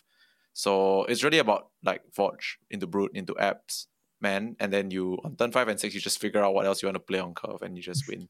yeah. Yeah, that's basically the deck. End of However, story. this is still number eleven. Is this better Yeah, I than think It still doesn't make the list. It's not better than No. Deathwave is right. Like Deathwave is the bottom of our No, list. no, no. Uh, No, although it is time, it is time to part with Deathwave. Yeah, it's, get, it's 'Cause- getting there. Well, these are the last X. This is the last X. See? Oh wait, no, there's one more. What the fuck did I put this here for? Whatever. Um, Oh, this first. Yeah. I don't. We don't need to talk about For what the it's last. worth, the Infinite deck. Oh, this is just the, old shit oh, I the didn't Infinite is delete. the last one. No, we've got shit I didn't delete because I messed up my slideshow. Ignore those. All right, so it's They will so be it's gone one, by right? the time anyone but us sees them. Okay. So we're just the last two we're looking at. Are The the last two are these 2 Mhm. Yeah, Loki, Elsa, and then Loki, Werewolf. Okay. Yep. Um, I just want to say that before we begin, I'm okay. Obviously, I'm I'm I'm open to uh to being dissuaded, but three five Loki to me is the number one on our list. But yeah, that that's So that- I'll, I'll, I'll explain. list?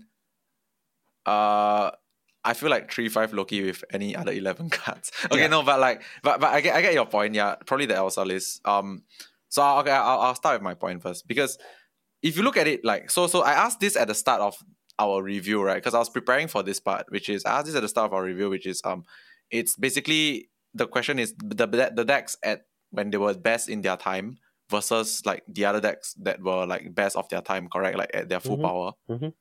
So just wanna make a compelling argument whereby if I play Zabu at on three and I play Loki on three, I grab your Zabu on play and play it on four, your Zabu deck loses straight up. You just die. So I don't know if that's true because they because you're playing three, a three two on turn four. They're playing like ten three, million power.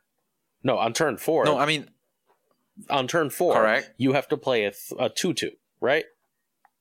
Because you're there's that Yes. will be discarded, and they're playing Yes. like whatever two four drops. No, but the thing is on turn five, right? Your four cost cards that you One. got from them all cost one. It's the same. Yes. Oh god, they cost one. you do more of it than them. Yep, that's number. Yeah, that's because- the number one deck. You sold. Yep. I don't know. I just to say about remember that. the first few days of Loki being the craziest few days of Marvel Snap I've ever seen, and it was Yeah, I hate it. yeah, I was mad. I was mad, right? I was, I was Yeah. so, it was so crazy. I was on Oh, and vacation get- and I stopped going and doing stuff just so I could play. This isn't even a fair conversation, right? If we're talking about facing them one versus one, because if you played this against Zabu, you also have Mobius. Yeah. Oh, yeah. Yeah. Okay. if we're talking on base Yeah, and- power and- level, I would still say Zabu to me is the most oppressive deck that's ever existed. I don't know. But but this, I think, head to head would definitely beat Zabu. Yeah, So, but even more than that, its time. well, but even more than that, right? Like this Loki not only had Loki, it had Elsa. Elsa and Kitty. Yeah. yeah, this deck's pretty gross. Like El- and like it's very gross. It's very gross. and like it just randomly casually ran rogue just for fun. Like it didn't bother with Shang-Chi because like that might stop your nonsense. Yeah, All right. So this the, the thing this about the Loki, era of you can't play tech cards in your Loki deck because then your Loki opponent just steals your tech cards. yeah, you you you gotta stop playing Devil Dino in the Loki deck. If not, you like lose to your mirror so Devil like Dinos. this is but- totally number one, right? Okay, so it, the the funny thing is like I'm not, and it's funny. I'm not even kidding. Like this is number one, even if you change like four cards in this list. Like, Yeah. uh, yeah, because the thing about Loki is that uh, I mean uh, it's very fresh in our minds right now, but like just to refresh, which is Loki is very incentivized to play like tech cards that don't matter in certain matchups anyway. Like you can literally play a tech card for one specific matchup and be fine with it because if it doesn't work in any other matchup, you just play Loki, right? And just swap it out. So you are very incentivized to play like tech cards. So like the Mobius, the Rogue, the Mirage, the Jeff, all these like cards, you could literally play any other card. No, not any other card, but like you could play other relevant cards and it would be about the same. You know?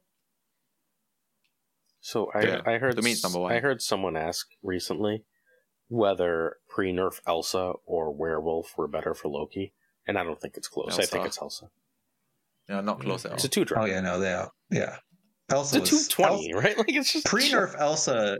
Pre nerf Elsa might be the most Like, like I think like as far as straight stats. I think pre nerf Elsa is the best card they've ever will probably ever make. I don't think they'll ever yeah, top Spyro did the tweet, right? 214 with no effort. Like his Yeah. average was 214, that. Yeah, both of stats. all right. Yeah. So any or Yeti, any argument for number one? Uh, I think it's just it's number one. I think even when Zabu was around, there were other decks that people played other than Zabu. For the first week when this was around, I did not play anything else other than Loki's. It was just Yeah, all Loki. true. Well, the difference There's was that nothing was a season pass card, though, right? And Zabu Zabu was a season pass Zabu's card, but most of the key four drops were were hard to get. One of the key four drops was hard to get. One.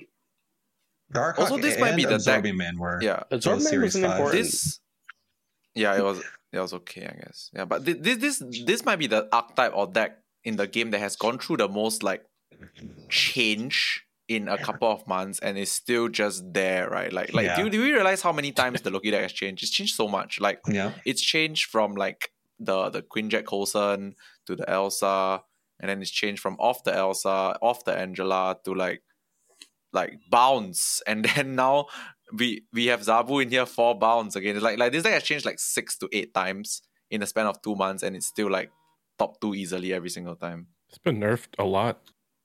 Random Yeah, cards. a lot. Yeah. But like they won't really nerf Loki for some reason. I mean, they did. I mean, they did, sort they did, yeah, they kind of did. They- did. I think Did it, they? I think it's Like, coming again. They made it a little worse. I mean, you can't say him costing one more energy is not a nerf. It's definitely Sure, a nerf. sure, sure, sure. It's a big, it's a Com- big compare nerf. that to Zabu's nerf, or Okay, Surfer's fine. nerf, or Well, Zabu also or got made Shuri's cheaper. nerf, or sure, but literally compare the nerf to Loki to the nerf to any of the other big cards. Because like the other big cards we're talking about, let's like the other best cards in the history of the game. Elsa, True, true, way true. worse. Surfer, Oh, way they, worse. They murdered Zabu, Elsa. It's great. Poor thing. Well, the first time they nerfed Elsa, they didn't murder her; they just made her worse.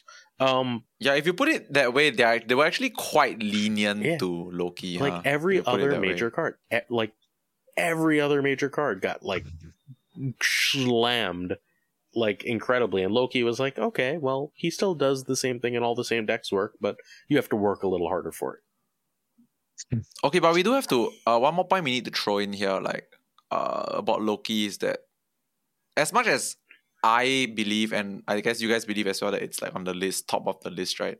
It's not top of the list because of how simple it is to play. You Mhm. get what I'm trying to say? Like Yeah, it's it's it's busted, but it's difficult busted.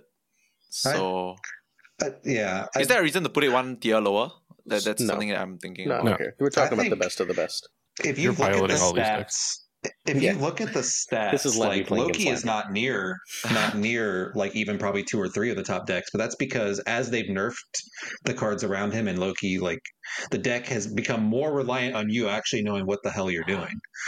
Yeah, that's true. i mean Like, so i also think loki wolf is a significantly worse deck than loki elsa It oh, is actually. yeah, Like, very even when much Wolf. It's a was copium 3-3. version of it. so like it, like it's weaker to lockdown now right like Lo- uh, loki elsa Yes. didn't give a shit about lockdown and loki wolf Yeah. definitely cares about lockdown yeah, Yeah, Loki Wolf is actually the more difficult deck to play, but it's Mhm. not the more difficult deck because I purposefully wanted to play a more difficult deck. It's because like this is the better version post nerf, Yeah. and Yeah. it just happens Elsa. to be more difficult. so Yeah. Yeah, but but like obviously, if I had the Elsa and like the pre nerf Loki, no one would be even thinking of doing this bounce thing. So okay, so Loki Wolf we should rank also then.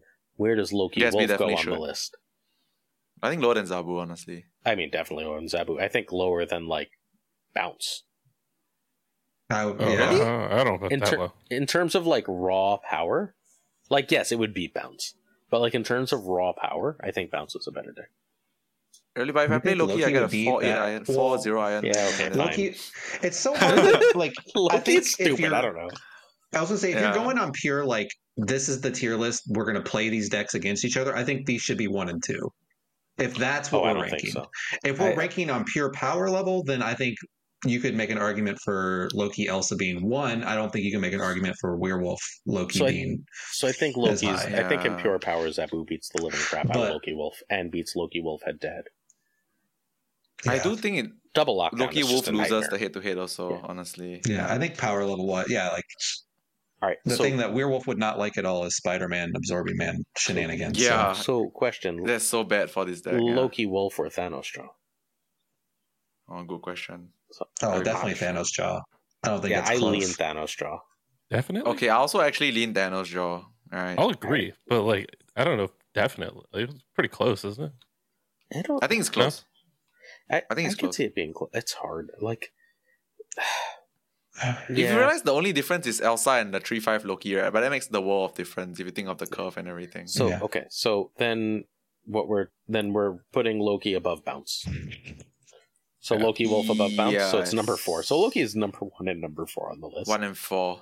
All right, I'm, I'm, I'm fine with that. I think that makes Yeah. sense. But the, the, I, I would again say I think the saddest thing about doing this list as we sit here is that I think if we actually played a tournament with these decks in these forms, I think these two decks would be favored to be the finish first and second. I I agree. really I, do. I, I think Zabu is right there with them. We should I, do. the uh, problem like is that Loki are- can just do whatever your deck's doing enough of the time better than you that So Z- Loki on just four having is Loki enough. in the card. I think. Okay, Loki wait. Actually, I think enough Glazer worse is than right here. The on more I think about it. Yeah. Yeah, yeah. Because because Loki on four versus full power Zabu is Yeah. very different from Loki on three. Yeah, yeah, Yeah. It's very different. Yeah. Yeah, that's a Good good point. point. Fair enough. That's a good. I think Glazer made a right point there. Yeah, that.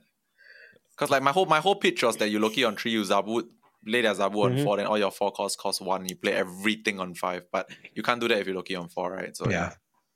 True, true, true. Yeah. All right, so I guess it's first and third place then if you hit to hit them. uh, this is silly. future podcast idea. Take these standings and rankings, and then create a tournament, and then figure Oh, out that's true. one on one. So true. it'd if- fun. If fun. we could, No, no, no, no. Just oh, you know, just talk like, about the matchups. Just like Oh, ranking things. and then we make yeah. uh, then we need to go to sixteen. Do you have the whole list, Yeti? yeah, I have the whole list. You told him to we, take them off. we on. can do Nice. bracketology. Like, let, That would all be fun. we're going to reconvene at some point relatively soon and do bracketology with this. Let's do it. yeah. Yeah, you could when you're listening back through it. I'm sure we could figure out what Oh, the yeah. last six Some were. of the decks on this list are just like so far gone, right? Like you look at Yeah. you look at the like the like the Black Bolt stature, and you look at all these other decks, you're just like, oh my gosh. I can't believe these were Just once the don't be best decks in the game. Yeah, I mean, but Yeah. but except for the Broodme deck, those were our favorite Yeah. metas. Yeah, yeah. exactly, exactly. So And like even there the- I would something. say Well, this the is one of my Broodme- favorite The Broodme meta Yeah, wasn't terrible 'Cause other you keep than the winning. Broodme deck. That's fair. It was just that deck was really annoying. Yeah, All right. Yeah, the Brood deck was super annoying for me. So Yeti, could you read us the top ten, starting with ten and ending at Loki? All right, so we got Deathwave at ten, W Thanos. Wait, no, we don't. Nine. Yeah, we No, we don't. Wait, wait, wait. wait. You. Oh, oh, you're right. You're right. We got Leech Leader at ten. yep. I didn't pump those off. All right, I'll do I was it. going from since you- twelve. Leech. All right. No, no, no, no. Leech leader, and then Evo Lockjaw, Thanos There go. Valhalla, Surfer, Shuri, Bounce, Loki Werewolf, Thanos Jaw, Zabu, and Loki Elsa. Yeah. Yeah. All right. I was so, keeping the whole list. so what I've learned from this is that Black Swan is going to be insanely broken. Or the zero, make the one cost Yeah, cards make the one zero cost cards cost Yeah, zero. too. Black Swan is. I hope not going to actually ever release in that state. That card's Yeah. stupid. That's like Please What's, no. the, what's what's the text and stats again for two the card? two It's three a two three. on reveal. Next turn, your one cost cards cost zero. Oh, that's just wrong. That's just wrong. But yeah, no, that's not. Please no. like what, what I've learned from this is that that is going to be the best card in the game. It will be if it releases like that. That will be easily the best card. Well, because we have to assume they're going to nerf nerf nerf Loki, nerf Loki at some point, right? Who knows? They seem to love Loki. You play that card on. I was just thinking of the ti- the the Thanos iterations. Like you go like, wow, you go like I don't know, Thanos Lockjaw time back. stone on three, time stone plus black swan on three. Then you offload prof or whatever and stones on four, on four. Like Oh, it's crazy. Then you draw a new hand. Then you play a five, and then yeah, it's, it's crazy. Oh yeah, you play werewolf on four, and then you play that and a couple ones on five. yeah. Spiral sold me on it in Thanos. I was just thinking about how broken it would be in any iteration of In- Bounce. in bounce as well, right? Werewolf Yeah, like it's, the, it's like It's it's the second. It's actually not even a. It's like a second beast actually, yeah. It- and it complements beast as well. It's like Yes, almost a better you're beast because right, you don't have to play it like on a curve. Like you can play it on turn five, and then just whatever cards you've drawn since still get discounted. Yeah, it's crazy. It's crazy. Yeah, It's card's nuts. I please, I, I hope the God that doesn't actually release that way. It's all right. So Yeah, luckily, there are no insane power scaling cards coming on the horizon.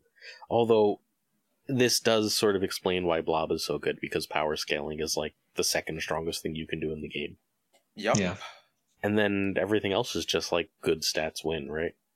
Yeah. Although we should look. Hang on. Uh, how many? How often does Shang Chi show up on this list? Not that often. Not that Let's often, see. right? Not that often. In the that in often. the move deck, Well, I don't know. The top three decks all have it, right? it's not in the I Loki deck. said Actually, true. Actually, it's quite often. Actually, quite often. The more I Yeah, think no, I was- it's I was wrong. Single Actus, it's in the it's in the bounce. Yeah, it's quite often actually. It's in the it's in stats. the it's in Zabu. Both it's in- Thanos, both of the earlier It's in Thanos. Thanos Lockjaw. Yeah, Yeah, actually, it's everywhere. Shang-Chi Yeah, is okay. just a universal necessity. Yeah, Well, cl- power Good scaling, right? It's it. Shang Chi is in its own way power scaling, right? yeah. Yeah, it's descaling. Yeah. But yeah. All right, that is Alright. it for our list. We are now on to our variant of the week, and we picked our favorite variant for what we thought the most broken card was ever. Who's got this first Zabu? And I didn't bother pulling old art; that's too much work. But that is mine. you are. I think that tell us- Zabu comes out in February. The Kai It does. Kai Lun Nice. bundle. That Yeah, one is nice. I'm a big fan of his. I actually have a signed print of his right behind my computer. Uh, Nice. But I really like that. I do think Loki on release is probably more broken, and I would have picked the Venomized Loki as my favorite variant, but I couldn't pass this one up. So All right, let's talk more about Zabu. Peaceful. Yep, this is my Savage Land. I know it's you, everybody's got this one. It came in the season pass, but I don't care. I love this variant. My other favorite is the Dan Hipp. I actually had my favorite split on the Dan Hipp one, but I do love the Zabu. I'm a big Savage Land fan. All right. Lamby, tell us about your favorite Loki. Yeah, so I have, I think, almost all the Loki variants. I bought them really quickly. Like I, I, I, I like this card a lot. Uh, this art in particular. Okay, so I'm I've been a huge fan of for the longest time of like more mystifying, serious looking art, and this is both serious and mystifying. Right? He looks like he's like in a realm of, uh, of like I don't know of something, and then doing magic stuff. Uh, I just I just think like Justina's art style is is like totally up my alley. Uh, and yeah, I mean Loki is the to me the most busted card in the game, and this is my favorite art style. Uh, Venom before it's what Venomized Loki was quite close for me, but uh, I I prefer this one. I picked the Hipp Elsa Bloodstone. I think Loki is probably the most broken card in the game. It's a toss up between Loki and Zabu, even at this point to me. Um, but I picked original Elsa as mine just because I didn't want to pick the same thing. And I think original Elsa is fairly comfortably the third most broken card in the history of Marvel Snap. Um, Yeah. it's brilliant. I picked the Hipp one because I love Hipp art. Uh, I did not like Hipp art when I first started playing, and my son watches me play Marvel Snap sometimes, and he loves Dan Hipp from Teen Titans Go. And now it's like a thing we bonded over, and Dan Hipp is my favorite artist, and I think it's amazing. That's cool. All right. You wanna add like Dan Hip art is like slowly growing on me because I'm the same as you. I wasn't like the biggest Dan Hipp fan ever when I started, but like his recent releases I really like. Like you know the leader of the huge hit? Yes. Yeah. Yeah, I like- I like Leader that is one. So good. Yeah, so like like I- I'm not the biggest fan of his style, but like his recent releases have all been uh, quite up my alley. Well, yeah, it's funny for me. Like, I think like four of my first five variants I got for free were all Dan Hipp, and I was like, ugh, I hated them. Mhm. And now I think like I don't know. There's like seven or eight of my like favorite cards that my favorite variant is a Dan mean, Hip. the the Mobius Yeah, the Mobius is with the fantastic. little alligator Loki. Like, come on. Yeah, Mhm. I have the freaking jet ski Mobius, and I still use the Yep. the Dan Hipp Mobius. I wish I didn't buy that bundle, but yet Here we are. here we are. All right, let's move into our final. From this is almost certainly our longest episode ever. Our friend Savage Yeti, Savage Yeti YT on Twitter. Tell us about why our friend should subscribe to you. Yeah, I do weekly bundle breakdowns for all the bundles that are coming out um, with the data mine data. So I do updated videos when they do get changed. I do deck videos, fun decks, meta decks, mostly from other creators. I'm actually doing a video on the Ronin deck that Lamby posted, I think earlier today. S- Spoiler, me too. it's been fun. It's good. So I've had a good time. good. So I'll be making a video on that. Um, yeah, Marvel Snap stuff. Just check out my YouTube. All right. You should follow Yeti. Yeti's channel works fundamentally as like a companion channel to mine fairly often. So if you're following me, you should just be following Yeti. Um, like a lot of the decks that I talk about, he's got gameplay for. Um, a lot of the bundles where I'm like, that bundle's good. I'm literally just telling you what Yeti says.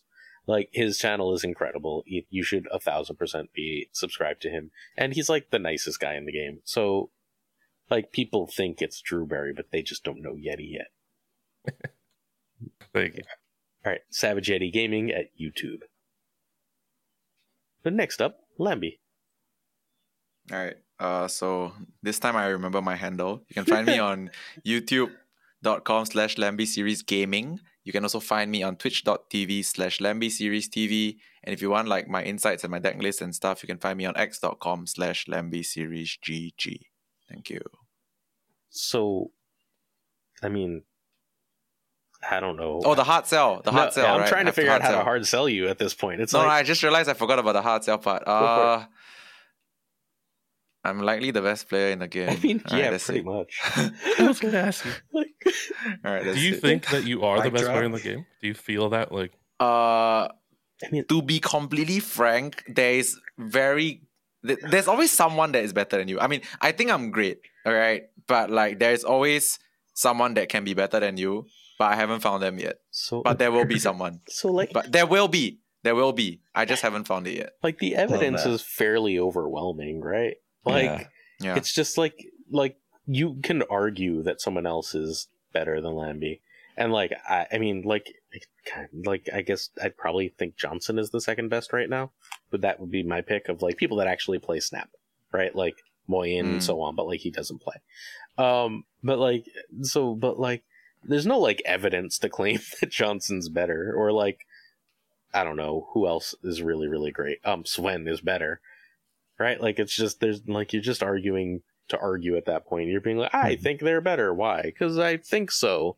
Like all the evidence is pointing at Lamby, right? Like, just let, I think let it I be. think uh I guess I guess since we're on this hard sell point, let let me just make one more point that I think a lot of people don't realize why I'm very confidently saying things like I'm better or I'm best. I'm not like someone that never loses or never make mistakes. I actually make a lot of mistakes by the way. A lot. But when it comes to winning, right, I think I know how to win harder than 99.99999% of players in Marvel Snap. And that is one thing that I don't think anyone can take away from me. I'm very good at knowing how to win I mean, uh, in in ma- any situation. So Oh. I think that's one of my biggest traits. I know my hard sell. The two very best games of Marvel Snap I've ever seen played were you. Um, there's the one, Oh, and I don't even remember it well. There's the one where you came back against Den, Oh yeah. and then there's the one that you beat Johnson at the Congress. Because you Uh, had, those are just some examples of knowing how to win. yeah, you had no Simple business of winning either of those games, like none Yeah. whatsoever. You like, oh, any, like literally anyone else I know would have lost those matches in those games in those times. Yeah. and that you just like that's my hard sell. Like that, uh, it's unbelievable. Also, like it's so hard for me to imagine anyone who follows me not following you. There's seven players in all of Marvel Snap that if they release a deck, a video happens immediately. And number one, two, three, four, and five on that list, not to uh, quote Sino, but who's quoting KRS One is Lamby, right? Like it's just it's like it's just there's no reason to not like follow his stuff and a lot of like my favorite content that I've ever made is covering his stuff and being like here's how you do that because even analyzing it and breaking down breaking it down and I really realized this with Valhalla but I didn't know it until Silky Smooth when Silky Smooth Mm. came out and I was explaining it to people I realized how many different like small tricks there were that you were building into things you did and how many different like play lines there were and like what you could do when and how different things in the meta interplayed differently and getting to explain that made me better at making the kind of content I like to make which is like lectury explaining content and like because Mm. I had to think about it that way I so the coolest thing I was so proud of myself um you did the Ronin write up right you did the Ronin video and then you tweeted the write up I wrote up I like to write up my turn by turn guide and my card replacements before I read your thing, and then I just like go over like I call them like Lamby notes, just your notes on the deck. And I had ninety percent of the notes. Uh, like, I was like, oh, this is- I appreciate I was like, oh, yeah. this isn't a Ronin deck, this is a Maximus deck. And then like I read the notes and I'm like, hey, it's a Maximus deck. It's like, oh, Spider Ham could be anyone as long as it's it's something you don't care about killing a Killmonger. Hey, that's in the notes too. And I was just like, oh shit, look at that. Like I've explained it so much at this point that I like like I've gotten the concept. It's made me a better content creator. So it's awesome. Yeah, I appreciate I appreciate that. Like you, you always get me on here to do this as well because like I enjoy it as well. You know. Love having And you. yeah. on. All right. Oh, I clicked the wrong button. There you go. Mr. C. It's me. So you can find me on twitch.tv slash Peaceful Sea. You can find me on YouTube at apparently peaceful C9294. I need to update that probably, don't I? Why is it nine two nine four? I, I think it's just a the random, thing that numbers YouTube 'cause there's other Peaceful Sea's. Yeah. Shh. Oh, We'll fix that at some point. I didn't even realize that was a thing. That shows you how technologically advanced I am. If you are not interested in learning how to be more technologically advanced, I have a pretty good channel for Snap stuff. That's my hard sell. No, That's um, it? I really enjoy I enjoy doing deck guides. Um, basically, like teaching content. That's that's my favorite thing to do. That's why I do the series with Lamby. Uh, if you're someone who likes to learn about decks before you play them, kind of get a feel for what you're getting into, get opinions on whether you should pick up new cards, that sort of thing. I'm a great channel to follow. If you like good vibes and that sort of thing, I feel like my my uh, my Twitch streams a really good place to be. We listen to a lot of cool music and uh, have a lot of fun conversations. Talk about a lot of a lot of cool stuff. So that's So- me. I'm gonna speak as an educator for a minute. I'm a teacher in real life. Um, not that this isn't real life, but you know what I mean. Like my full time job is teacher. Yeah. So, in terms of getting better at Marvel Snap, I mean this is no disrespect to the people who do it. Most of the content that's like, here's a deck, they talk about the deck for two minutes and they show you five games with it, is completely and utterly useless as far as getting better at Marvel Snap. It's nice, it's fun, it doesn't make you better in any way, shape, or form. The exception to that is Peaceful, because he always takes ah. a teaching lens to it, where most people are just like, here's what I did. And Peaceful always explains why he's doing it, what his thought processes are. He makes it a, a replicable. I'm gonna pretty sure I'm pronouncing it wrong, but he makes it a mm-hmm. replicable experience. Whereas a lot of those deck guide videos, which are wonderfully entertaining content, and I watch an awful lot of them, are not necessarily useful if your goal is improvement. Um, watching a stream is different. Watching like Lamby stream or Peaceful stream, you can 100% learn from because the interactivity is there and they're talking through processes. But those YouTube videos that are like, this deck is great, here's the blah, eh, like as far as learning. and the reason I like Yeti's guides, and this is like, sorry, I know this is Peaceful section, but the reason I like Yeti's guides is because reasonably often our pieces work as companions. So you get the like turn by turn from me and then the in- in action from him. And if you're doing both of those, like it grows you as a player. I think like watching content is fun. It should obviously be fun. But like if our goal is improvement, our goal in life should fundamentally always be being better at something. Then using your entertainment to get better is important. And I've never had three better guests for that than now. Oh, Thank you. I appreciate that, man.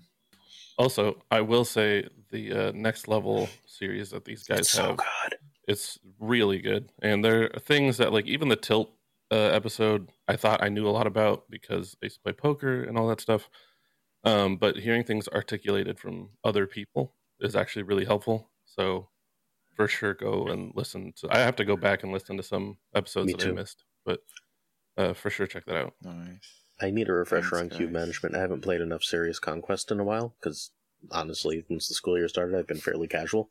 But like, I need to. Oh, we need we need go to do another of that video soon. So that video is just the surface, super surface Yeah. level. Yeah, well, we can. Yeah, let me actually put that on my notes. I meant to ask you about that, Yeah. but Let's go. thanks It- for the shout on that, guys. Look, it's probably like bluntly the best series in Snap, right? Like, if if again, if your goal is improvement, there's nothing better out there. Yeah. There is Damn, that's a pretty high It, compliment. it's true, right? Like, Thanks, it's just dude. true. It's I agree with Glazer actually. Like I- I've I've watched so much Snap content, but like what we do, like me and you, peaceful, what we do is is it's unique. different. Mhm. It's like it's very weird to say this about my own channel, right? But it's actually quite unique. So Yeah. I, Yeah. I'm I gonna. agree. I mean, I love it. It's just one of those things. I. It's nice to hear other people agree. That's all. I agree. I Appreciate agree. you guys. So I'm going to be arrogant in my own way now. Um, I think I'm top tier at getting people to infinite, but not getting people beyond that level. What you guys do is so far above and beyond what I do. But I think I'm like top of the line. Like everyone who watches my videos basically, as long as they like interact, hits infinite. And like that's not like a hard, high bar for us, right? But for a lot of people, it's really, really hard and like I get people there, and you get people to where it's just like infinite. What's infinite? That's easy, and that's so much better. Yeah, if you guys, for those of you who watch my channel, if you guys watched and liked my uh, poker The comparison poker to Marvel videos were so Snap, good. their Mhm. videos are the same thing except way more in depth. Oh, I should watch more of your stuff. I love watching like the poker reference stuff, Mhm. like to card games and Back stuff. when Marvel Snap came out, I did a few uh, talking about pot odds and things and how to Oh, calculate I it. have- Nice. I have a really good idea for you. We'll talk after this. Um, all right, L- let's wrap this up because we are approaching three hours. All right, so Oh, yeah, wow. please, you know, Lamby episodes are always the longest. Um, all right, so r- please, please, please remember to follow our three guests, Lamby, Peaceful, and Yeti. I have to quickly thank our Patreons. We've got Models, Pretty Chill, Fothor Newman, love Newman, follow him too while you're at it. Ink, No Flex, Mandatory Bur- Burnout, Matt Conduit, Josh Apodaca, Rob Silverman, Matt H, Rob Rivern, Abigail Gieslin, Direwolf, and our homie, Min. Man, I, love Min. Min. Such Yeah. a good person. All right. That's it for this week. We'll see you next with another Snap Take. Thanks for the support. We appreciate you. Peace. Peace. Peace, you guys. See ya.